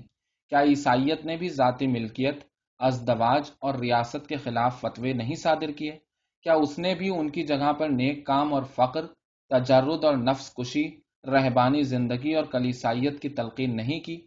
مسیحی سوشلزم وہ گنگا جل ہے جس کے چھیٹوں سے پادری اشرافیہ کے دل کی جلن کو سکون پہنچاتا ہے۔ دو، پیٹی بولجوا سوشلزم۔ جاگیردار اشرافیہ ہی ایک ایسا طبقہ نہیں جسے بولجوا طبقے نے اب تر بنایا ہو، جس کا نظام زندگی جدید بولجوا سماج کی فضا میں جھلس کر برباد ہو چکا ہو۔ عہد وسطی کے شہری بیوپاری اور چھوٹے آرازی دار کسان جدید بولجوا طبقے کے پیش رو تھے۔ جن ملکوں میں صنعت اور تجارت نے زیادہ ترقی نہیں کی وہاں آج بھی یہ دونوں طبقے نوخیز بولجوا طبقے کے پہلو ب پہلو برے بھلے زندگی کے دن کاٹ رہے ہیں۔ جن ملکوں میں جدید تہذیب پورے شباب پر پہنچ گئی ہے، وہاں پیٹی بولجوا کا ایک نیا طبقہ بن گیا ہے جو پرولتاریا اور بولجوا کے بیچ میں ڈاواں ڈول رہتا ہے اور بولجوا سماج کے ایک ضمنی حصے کی حیثیت سے برابر اپنی تجدید کرتا رہتا ہے۔ لیکن مقابلہ اس طبقے کے افراد کو ایک ایک کر کے مزدور طبقے کے اندر ڈھکیلتا رہتا ہے۔ اور جوں جوں جدید صنعت ترقی کرتی ہے، وہ خود اس لمحے کو قریب آتے دیکھتے ہیں جب جدید سماج میں ان کی آزاد حیثیت ختم ہو جائے گی اور صنعت زراعت اور تجارت میں نگران کار، کارندے اور اجرتی ملازم ان کی جگہ لیں گے۔ جن ملکوں میں فرانس کی طرح آبادی میں آدھے سے زیادہ کسان ہیں، وہاں یہ قدرتی بات تھی کہ بوجوا طبقے کے خلاف پرولتاریا کا ساتھ دینے والے مصنف بولجوا نظام پر رائے زنی کرنے میں کسان یا پیٹی بولجوا طبقے کی کسوٹی سے کام لیتے اور انہی درمیانی طبقوں کے نقطۂ نظر سے مزدور طبقے کی پشت پناہی کرتے۔ چنانچہ اس طرح پیٹی بولجوا سوشلزم پیدا ہوئی۔ سسماندی صرف فرانس میں ہی نہیں بلکہ انگلینڈ میں بھی اس مسلک کے لوگوں کا پیشوا تھا۔ سوشلزم کے اس مکتب نے جدید پیداواری تعلقات میں تضاد کی چھان بین کرنے میں بڑی ذہانت کا ثبوت دیا۔ اس نے ماہرین اقتصادیات کی منافقانہ بہانہ سازیوں کا پردہ فاش کیا۔ اس نے ناقابل تردید شہادتوں سے ثابت کیا کہ مشین سازی اور تقسیم محنت، چند ہاتھوں میں سرمایہ اور زمین کا اجتماع، فاضل پیداوار اور بحران کیسے کیسے تباہ کن اثرات پیدا کرتے ہیں۔ اس نے پیٹی بوجوا اور کسانوں کی ناگزیر تباہی، مزدور طبقے کی غریبی، پیداوار کی بد نظمی تقسیم دولت کی شدید نابرابری، قوموں کی آپس میں ایک دوسرے کو مٹا دینے والی صنعتی جنگ، پرانے اخلاقی بندھنوں پرانے خاندانی رشتوں اور پرانی قوموں کی بربادی کا نقشہ کھینچا۔ لیکن اپنے اس باتی مقاصد میں اس قسم کی سوشلزم یا تو پیداوار اور تبادلے کے پرانے وسیلوں کو اور ان کے ساتھ ملکیت کے پرانے رشتوں اور پرانے سماج کو بحال کرنے کی خواہاں ہے، یا پھر پیداوار اور تبادلے کے جدید وسیلوں کو ملکیت کے پرانے رشتوں کی حد بندی کے اندر بند رکھنا چاہتی ہے۔ حالانکہ انہی وسیلوں کے دباؤ سے وہ رشتے دھماکے کے ساتھ ٹوٹے تھے اور یہ ناگزیر تھا۔ دونوں صورتوں میں یہ سوشلزم رجت پرست اور یوٹوپیائی ہے۔ صنعت میں اہل حرفہ کی منظم انجمنیں اور زراعت میں سر قبیلی رشتے، یہی اس سوشلزم کا حرف آخر ہے۔ لیکن بالآخر جب تاریخ کی اٹل حقیقتوں نے خود فریبی کے تمام نشاور اثرات کو دور کر دیا، تو اس قسم کی اشتراکیت نے انتہائی یاس کے عالم میں سر پیٹ لیا اور یہی اس کا انجام تھا۔ تین، جرمن یا سچی سوشلزم۔ فرانس کا سوشلسٹ اور کمیونسٹ ادب ایسا ادب تھا جو زی اقتدار بوجوا طبقے کے جبر اور دباؤ کے تحت پیدا ہوا اور جو ان کے اقتدار کے خلاف جد و جہد کا آئین دار تھا۔ یہ ادب جرمنی اس وقت پہنچا جب اس ملک کا بورجوا طبقہ جاگیردارانہ مطلق العنانی کے خلاف ابھی میدان میں اترا ہی تھا۔ جرمنی کے فلسفی، نیم فلسفی اور انشا پرداز بڑے اشتیاق سے اس ادب پر ٹوٹ پڑے۔ انہیں اتنی سی بات یاد نہیں رہی کہ یہ تحریریں جب فرانس سے جرمنی آئیں تو ان کے ساتھ فرانس کے سماجی حالات نہیں آئے تھے۔ جرمنی کے سماجی حالات میں آتے ہی یہ فرانسیسی ادب اپنی فوری عملی اہمیت کھو بیٹھا اور اس نے خالص ادبی صورت اختیار کر لی۔ چنانچہ اٹھارہویں صدی کے جرمن فلسفیوں کی نظر میں پہلے انقلاب فرانس کے مطالبے عام طور پر عملی منطق کے تقاضوں کے سوا اور کچھ نہ تھے اور ان کے خیال میں فرانس کی انقلابی بولجواجی کی مرضی کا اظہار دراصل خالص مرضی یا مرضی کی اصلی صورت یعنی سچی انسانی مرضی کے قوانین کی اہمیت رکھتا تھا۔ جرمنی کے ارباب علم کا کام محض یہ تھا کہ نئے فرانسیسی خیالات اور اپنے پرانے فلسفیانہ ضمیر میں ہم آہنگی پیدا کریں۔ دوسرے لفظوں میں اپنے فلسفیانہ نقطۂ نظر سے فرانسیسی خیالات کو اپنا لیں۔ ان خیالات کو انہوں نے اسی طرح اپنایا جیسے کسی بدیسی زبان کے ادب کو اپنایا جاتا ہے یعنی ترجمے کے ذریعے۔ یہ سب کو معلوم ہے کہ قدیم زمانے کے کلاسیکی قلمی نسخوں کے مسودوں کے اوپر راہبوں نے کیتھولک اولیاؤں کے لغو سوانح حیات لکھے تھے۔ جرمنی کے ارباب علم نے فرانس کے غیر مقدس ادب کے سلسلے میں اس طریقے کو الٹ دیا۔ فرانسیسی خیالات کو انہوں نے اپنے فلسفیانہ لغویات لکھنے کے لیے استعمال کیا۔ زر کے تعلقات کے بارے میں فرانسیسی تنقید کے نیچے انہوں نے انسانیت کی برگشتگی لکھا اور بولجوا ریاست کی فرانسیسی تنقید کے نیچے مجرد کل کے تسلط کا خاتمہ۔ غرض ہے کہ انہوں نے فرانس والوں کی تاریخی تنقیدوں کے ساتھ اپنے فلسفیانہ فکروں کا دم چھلا لگا دیا اور اس کا نام رکھ دیا فلسفہ عمل، سچی سوشلزم سوشلزم کی جرمن سائنس، سوشلزم کی فلسفیانہ بنیاد وغیرہ۔ غرض ہے کہ فرانسیسی سوشلسٹ اور کمیونسٹ ادب بالکل بے جان بنا دیا گیا۔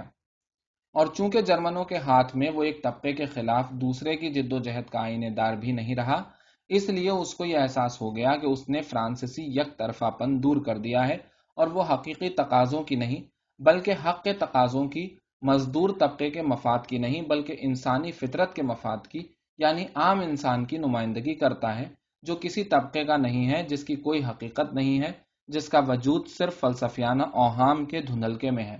اس اسنا میں یہ جرمن سوشلزم، جس نے اپنے تفلانہ کاموں کو اتنا اہم اور سنجیدہ سمجھ رکھا تھا اور بازاری دوا فروش کی طرح اپنے دو کوڑی کے مال کا ڈھنڈورا پیٹا تھا، رفتہ رفتہ اپنی کتابی معصومیت کھو بیٹھی۔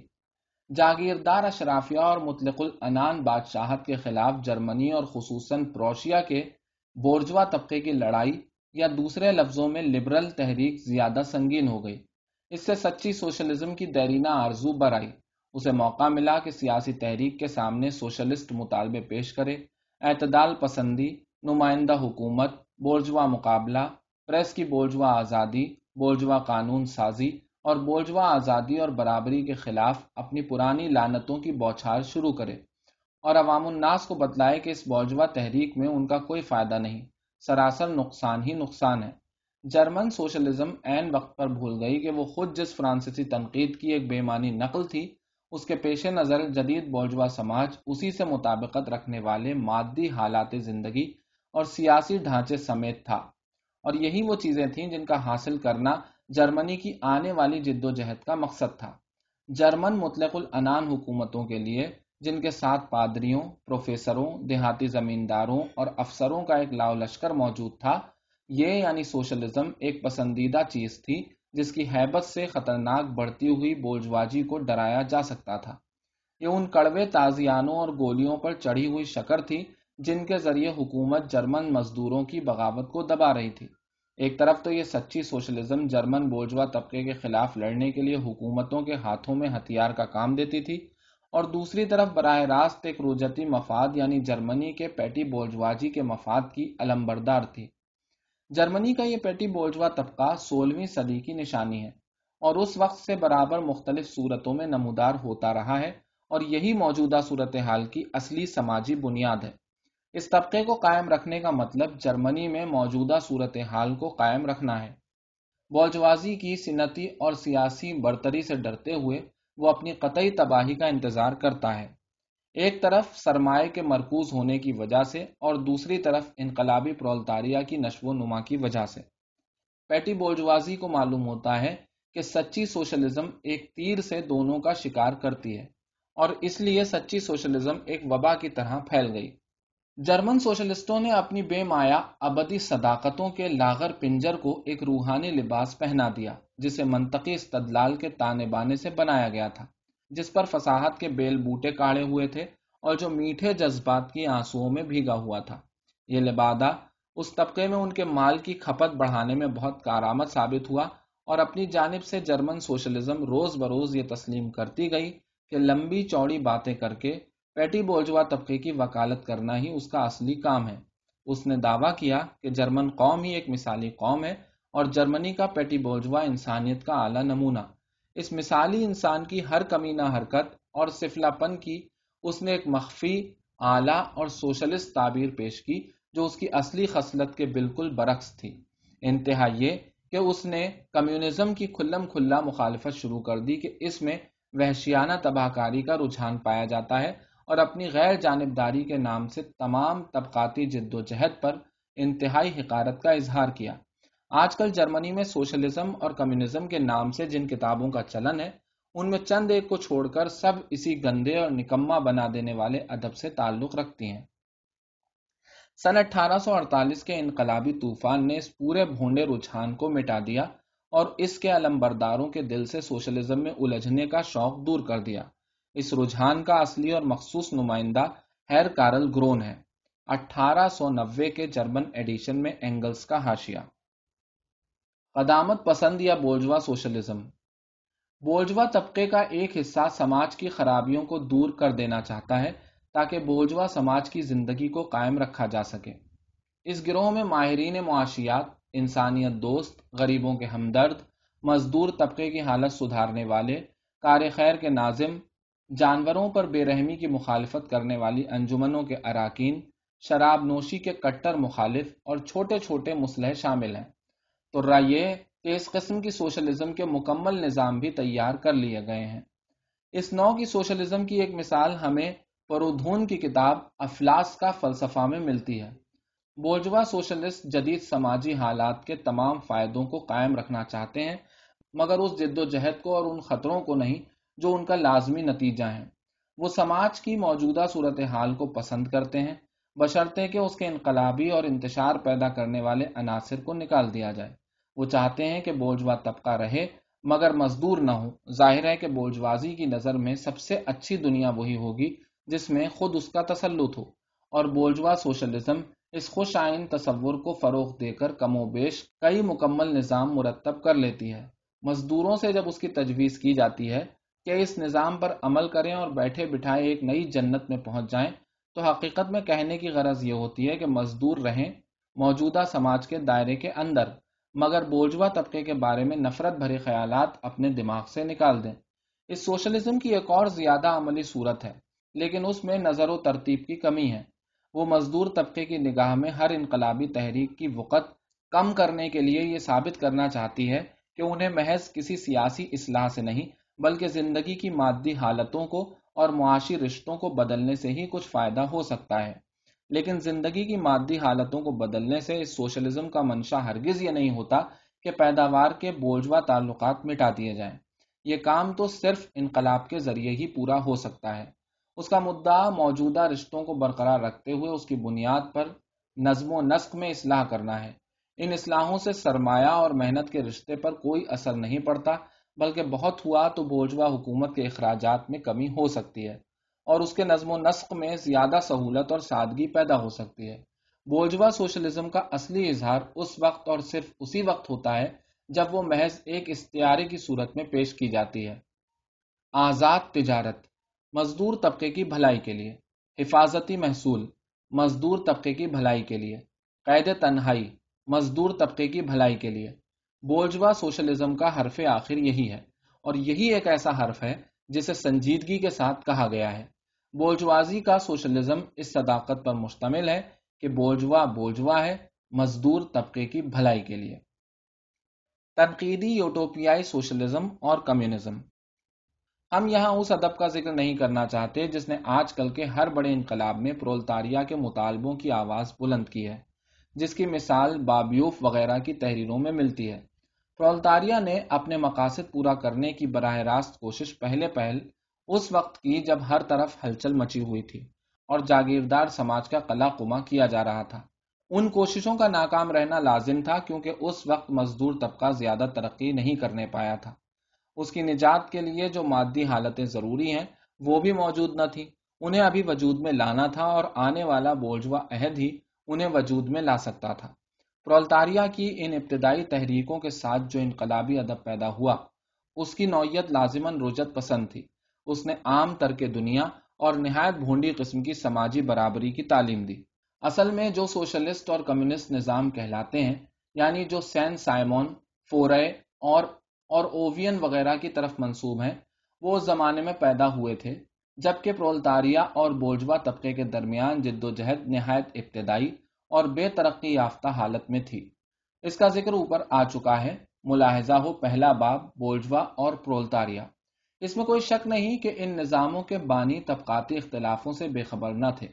انہوں نے ان عناصر کو بھی دیکھا تھا جن کے عمل سے مروجہ سماج میں انتشار پیدا ہو رہا ہے۔ لیکن پرولتاریا اس وقت تک اپنی تفولیت کے عالم میں تھا اور اس میں ان کو ایسے کوئی آثار نظر نہیں آئے جن سے معلوم ہو کہ اس طبقے میں تاریخی پیش قدمی یا آزاد سیاسی تحریک کا مادہ موجود ہے۔ چونکہ طبقاتی تصادم صنعت کی ترقی کے ساتھ ساتھ بڑھتا ہے، اس لیے ان لوگوں کو اپنے وقت کی اقتصادی صورتحال میں وہ مادی حالتیں نہیں ملی جو پرولتاریا کی نجات کے لیے ضروری ہیں۔ لہٰذا وہ ایک نئی سماجی سائنس کی، نئے سماجی قانون کی کھوج کرنے لگے، جس سے ان حالتوں کو پیدا کیا جا سکے۔ تاریخی عمل کی جگہ ان کا اپنا ذاتی اختراعی عمل ہوگا۔ نجات کی تاریخی طور پر پیدا ہونے والی حالتوں کی جگہ، خیالی حالتیں اور پرولتاریا کی رفتہ رفتہ طبقے میں تنظیم کی جگہ۔ سماج کی ایک ایسی تنظیم ہوگی جسے ان معجدوں نے خاص طور سے تیار کیا ہو۔ ان کے خیال میں مستقبل کی تاریخ یہ ہے کہ ان کے سماجی منصوبوں کی تبلیغ کی جائے اور انہیں عملی جامہ پہنایا جائے۔ اپنی تجویزوں کو مرتب کرنے میں وہ یہ احساس رکھتے ہیں کہ مزدور طبقے کے مفاد کا خاص دھیان رکھیں کہ وہ سب سے زیادہ مصیبت زدہ طبقہ ہے۔ ان کی نگاہ میں پرولتاریا کی حیثیت صرف اسی قدر ہے کہ یہ غریب سب سے زیادہ مصیبت کا مارا ہوا ہے۔ طبقاتی جد و جہد کی غیر ترقی یافتہ صورت اور پھر ان کے اپنے حالات زندگی کا نتیجہ یہ ہوتا ہے کہ اس قسم کے سوشلسٹ اپنے آپ کو تمام طبقاتی اختلافوں سے بہت اونچا سمجھنے لگتے ہیں۔ وہ سماج کے ہر فرد کی حالت سدھارنا چاہتے ہیں، ان کی بھی جنہیں دنیا کی ہر نعمت حاصل ہے۔ اسی لیے عموماً وہ بلا لحاظ طبقہ پورے سماج سے اپیل کرتے ہیں۔ یہی نہیں بلکہ حکمران طبقے سے اپیل کرنا زیادہ اچھا سمجھتے ہیں۔ ان کا خیال تھا کہ ایک بار ان کے نظام کو سمجھ لینے کے بعد کیسے کوئی شخص انکار کر سکتا ہے کہ سماج کی بہتر سے بہتر حالت کا، بہتر سے بہتر خاکہ یہ نہیں ہے۔ اس لیے وہ تمام سیاسی اور خصوصاً انقلابی عمل کو ٹھکراتے ہیں۔ وہ پرامن طریقے سے اپنا مقصد پورا کرنا چاہتے ہیں اور کوشش کرتے ہیں کہ چھوٹے چھوٹے تجربے کر کے جن کا انجام ناکامی کے سوا اور کچھ نہیں ہو سکتا، اور مثال قائم کر کے اپنے سماجی پیغام کا راستہ صاف کریں۔ آنے والے سماج کی یہ خیالی تصویریں ایسے وقت میں کھینچی گئی تھیں جبکہ پرولتاریا ابھی بہت پچھڑی ہوئی حالت میں تھا اور خود اس کے ذہن میں اپنی حیثیت کے متعلق بے سروپا خیالات بھرے ہوئے تھے۔ ان کا تعلق پرولتاریا کے اس ابتدائی احساس سے تھا جو اس کے دل میں پورے سماج کی نئے سرے سے تعمیر کرنے کے لیے پیدا ہو رہا تھا۔ لیکن ان سوشلسٹ اور کمیونسٹ مطبوعات میں ایک تنقیدی پہلو بھی موجود ہے۔ وہ موجودہ سماج کے ہر اصول پر وار کرتے ہیں، لہذا مزدور طبقے کی تعلیم کے لیے ان میں نہایت بیش قیمت مواد بھرا پڑا ہے۔ ان میں جو عملی تدبیریں پیش کی گئی ہیں، مثلا یہ کہ شہر اور دیہات کی تمیز اٹھا دی جائے، خاندان، افراد کے فائدے کے لیے صنعتی کاروبار کا طریقہ اور اجرتی نظام مٹا دیے جائیں، سماجی ہم آہنگی پیدا کی جائے، ریاست جو کام انجام دیتی ہے، ان کے بدلے محض پیداوار کی دیکھ بھال کا کام رہنے دیا جائے۔ یہ سب تجویزیں صرف یہ بتا رہی ہیں کہ طبقاتی اختلافات مٹ جائیں گے۔ مگر اس وقت تو انہوں نے ابھی ابھرنا ہی شروع کیا تھا اور ان مطبوعات میں ان کی بالکل ابتدائی، غیر واضح اور نہایت مبہم صورت دکھائی دیتی ہے۔ اس لیے یہ تجویزیں محض یوٹوپیائی حیثیت رکھتی ہیں۔ تنقیدی یوٹوپیائی سوشلزم اور کمیونزم کی اہمیت میں اور تاریخی نشو و نما میں الٹا تعلق ہے۔ جدید طبقاتی جد و جہد جس حد تک ترقی کرتی اور واضح صورت اختیار کرتی ہے، اسی حد تک جد و جہد سے ان کی بے بنیاد علیحدگی اور اس کی بے سروپا مخالفت اپنی عملی قدر و قیمت اور نظریاتی جواز کھوتی جاتی ہے۔ نتیجہ یہ ہے کہ اگرچہ ان نظاموں کے بانی کئی اعتبار سے انقلابی تھے، مگر ان کے پیرو بلا استثناء محض رجت پسند ہو کر رہ گئے ہیں۔ وہ اپنے استاد کے خیالات پر جوں کے توں جمے رہتے ہیں اور مزدور طبقے کی بڑھتی ہوئی تاریخی نشو و نما کو نظر انداز کرتے ہیں۔ اس لیے وہ مسلسل طبقاتی کشمکش کو ختم کرنے اور طبقاتی اختلافات کا تصفیہ کرانے کی کوشش کرتے ہیں۔ وہ ابھی تک اپنے تجربوں کے ذریعے اپنے سماجی یوٹوپیائی منصوبوں کو پورا کرنے کا خواب دیکھتے ہیں۔ وہ الگ الگ فلانستر قائم کرنا گھریلو نو آبادیاں یعنی ہوم کالونیز بسانا، چھوٹے چھوٹے ایکاریا یعنی نئے یوروشلم کا مختصر نمونہ بنانا چاہتے ہیں۔ فورے نے جن سوشلسٹ نو آبادیوں کا منصوبہ بنایا تھا، انہیں فلانستر کہا جاتا ہے۔ کعبے نے اپنے خیالی کمیونسٹ نظام کا نام ایکاریا رکھا تھا۔ اور جب امریکہ میں اس نے ایک کمیونسٹ نو آبادی بسائی، تو اس کا یہی نام پڑا۔ سن اٹھارہ سو اٹھاسی کے انگریزی ایڈیشن میں اینگلز کا حاشیہ۔ اووین اپنی مثالی کمیونسٹ سوسائٹیوں کو ہوم کالونیز یعنی گھریلو نو آبادیاں کہتا تھا۔ فورے نے جن عوامی محلوں کا منصوبہ بنایا تھا، ان کا نام فلانسٹر تھا اور خواب و خیال کی وہ یوٹوپیائی دنیا جس کے کمیونسٹ اداروں کی تصویر کعبے نے کھینچی تھی ایکاریا کہلاتی تھی۔ سن اٹھارہ سو نوے کے جرمن ایڈیشن میں اینگلز کا حاشیہ۔ اور ان تمام ہوائی قلعوں کی تعمیر کے لیے مجبور ہوتے ہیں کہ بولجوازی کے جذبات سے اپیل کریں۔ اور ان کے تھیلی شاہوں کے سامنے ہاتھ پھیلائیں۔ اس طرح رفتہ رفتہ تنزل کر کے وہ بھی ان رجت پسند یا قدامت پرست سوشلسٹوں کے زمرے میں جا ملتے ہیں، جن کی تصویر اوپر کھینچی گئی ہے۔ فرق صرف یہ ہوتا ہے کہ یہ لوگ اپنی باقاعدہ کتاب پرستی اور اپنی سماجی سائنس کے معجزانہ اثرات پر ایمان رکھتے ہیں، جو جنون اور اوہام پرستی کی حد تک جا پہنچا ہے۔ اس لیے وہ مزدور طبقے کے ہر سیاسی عمل کی شدت سے مخالفت کرتے ہیں۔ ان کے خیال میں سیاسی عمل کا راستہ وہی لوگ اختیار کر سکتے ہیں جو تعصب سے اندھے ہو جائیں اور ان کی نئی بشارت کو ماننے سے انکار کریں۔ اسی لیے انگلستان میں اووین اور فرانس میں فورے کے نام لیوا چارٹسٹوں اور اصلاح پسندوں کی مخالفت کرتے ہیں۔ اس کا اشارہ اخبار لا ریفارمے یعنی الاصلاح کے حامیوں کی طرف ہے جو ریپبلک قائم کرنے اور جمہوری اور سوشل اصلاحوں کا مطالبہ کرتے ہیں۔ یہ اخبار سن اٹھارہ سو تریالیس سے اٹھارہ سو پچاس تک پیرس سے شائع ہوا۔ ایڈیٹر۔ حکومت کی دوسری مخالف پارٹیوں سے کمیونسٹوں کا تعلق۔ دوسرے باب میں سراہت کی جا چکی ہے کہ مزدور طبقے کی موجودہ پارٹیوں سے، جیسے انگلستان میں چارٹسٹوں اور شمالی امریکہ میں زرعی اصلاح پسندوں سے کمیونسٹوں کے تعلقات کیا ہیں۔ کمیونسٹ جد و جہد اس لیے کرتے ہیں کہ مزدور طبقے کے فوری مقصد حاصل ہوں۔ ان کے عارضی مفاد پورے کیے جا سکیں۔ لیکن حال کی تحریک میں وہ اس تحریک کے مستقبل کی بھی ترجمانی کرتے ہیں اور اس کا دھیان رکھتے ہیں۔ فرانس میں کمیونسٹ، قدامت پرست اور ریڈیکل بوجوازی کے خلاف سوشل ڈیموکریٹکوں سے ایکا کرتے ہیں۔ سوشل ڈیموکریٹک اس پارٹی کی نمائندگی ان دنوں پارلیمنٹ میں لیدرو رولن ادب میں لوئی بلانک، روزانہ اخباروں میں لا ریفارمے کرتے تھے۔ یہی لوگ سوشل ڈیموکریسی کے لفظ کے معجد تھے۔ ان کے نزدیک اس کا مطلب ڈیموکریٹک یا ریپبلکن پارٹی کا وہ حصہ تھا جس پر سوشلزم کا کم و بیش کچھ اثر ہو۔ سن اٹھارہ سو اٹھاسی کے انگریزی ایڈیشن میں اینگلز کا حاشیہ۔ مگر انقلاب فرانس سے جو پرفریب، الفاظ اور موہوم امیدیں منتقل ہوتی آئی ہیں، ان پر رائے زنی کرنے کا حق انہوں نے نہیں چھوڑا۔ سوئٹزرلینڈ میں وہ ریڈیکل پارٹی کی مدد کرتے ہیں، مگر اس حقیقت سے چشم پوشی نہیں کرتے کہ یہ پارٹی متضاد عنصروں سے مل کر بنی ہے۔ جس میں کچھ تو فرانسیسی قسم کے جمہوری سوشلسٹ ہیں اور کچھ ریڈیکل بوجوا۔ پولینڈ میں وہ اس پارٹی کے مددگار ہیں جو زرعی انقلاب پر زور دیتی ہے کہ یہی قومی نجات کی شرط اول ہے۔ سن اٹھارہ سو چھیالیس میں اسی پارٹی نے کراکف میں بغاوت کی آگ بھڑکائی تھی۔ جرمنی میں بوجوا طبقہ جب کبھی کسی انقلابی راستے پر قدم رکھتا ہے اور مطلق العنان بادشاہت، جاگیردار زمینداری اور رجت پسند پیٹی بولجوازی کے خلاف انقلابی کارروائی کرتا ہے، تو کمیونسٹ اس کے ساتھ مل کر لڑتے ہیں۔ لیکن ایک لمحے کے لیے بھی وہ یہ نہیں بھولتے کہ بولجوا اور پرولتاریا کی بنیادی دشمنی کا خیال نہایت مضبوطی کے ساتھ مزدور طبقے کے دل میں بیٹھا دیں، تاکہ جب وقت آئے تو جرمن مزدور ان سماجی اور سیاسی حالات کو، جسے بولجوا طبقہ اپنے اقتدار کے ساتھ لازمن قائم کرے گا خود بولجوا طبقے کے خلاف ہتھیار بنا کر استعمال کریں اور جرمنی میں رجت پسند طبقوں کے زوال کے بعد خود بولجوا طبقے کے خلاف لڑائی فوراً شروع کر دی جائے۔ کمیونسٹوں کی نظر سب سے زیادہ جرمنی پر لگی ہوئی ہے، کیونکہ اولن اس ملک میں بولجوا انقلاب کی گھڑی آ پہنچی ہے اور یہ انقلاب لازمن یورپی تہذیب کے بہت زیادہ ترقی یافتہ حالات میں اور ایک ایسے پرولتاریا کے ساتھ ہوگا جو سترہویں صدی کے انگلستان اور اٹھارہویں صدی کے فرانس کے پرولتاریا کی بنسبت بہت آگے بڑھ چکا ہے۔ اور دوسرے اس لیے بھی کہ جرمنی میں بوجوا انقلاب اپنے فوراً بعد آنے والے پرولتاری انقلاب کا پیش خیمہ ثابت ہوگا۔ مختصر یہ کہ کمیونسٹ ہر جگہ موجودہ سماجی اور سیاسی نظام کے خلاف ہر انقلابی تحریک کی مدد کرتے ہیں۔ ان تمام تحریکوں میں وہ ملکیت کے سوال کو سامنے لاتے ہیں جو کہ ہر تحریک کا سب سے اہم سوال ہے۔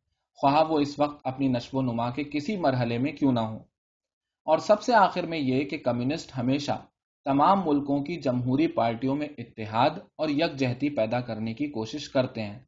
اپنے خیالات اور مقاصد کو چھپانا کمیونسٹ اپنی شان کے خلاف سمجھتے ہیں۔ وہ برملا اعلان کرتے ہیں کہ ان کا اصلی مقصد اسی وقت پورا ہو سکتا ہے جبکہ موجودہ سماجی نظام کا تختہ بزور الٹ دیا جائے۔ حکمران طبقے کمیونسٹ انقلاب کے خوف سے کانپ رہے ہوں تو کانپیں۔ مزدوروں کو اپنی زنجیروں کے سوا کھونا ہی کیا ہے اور جیتنے کو ساری دنیا پڑی ہے۔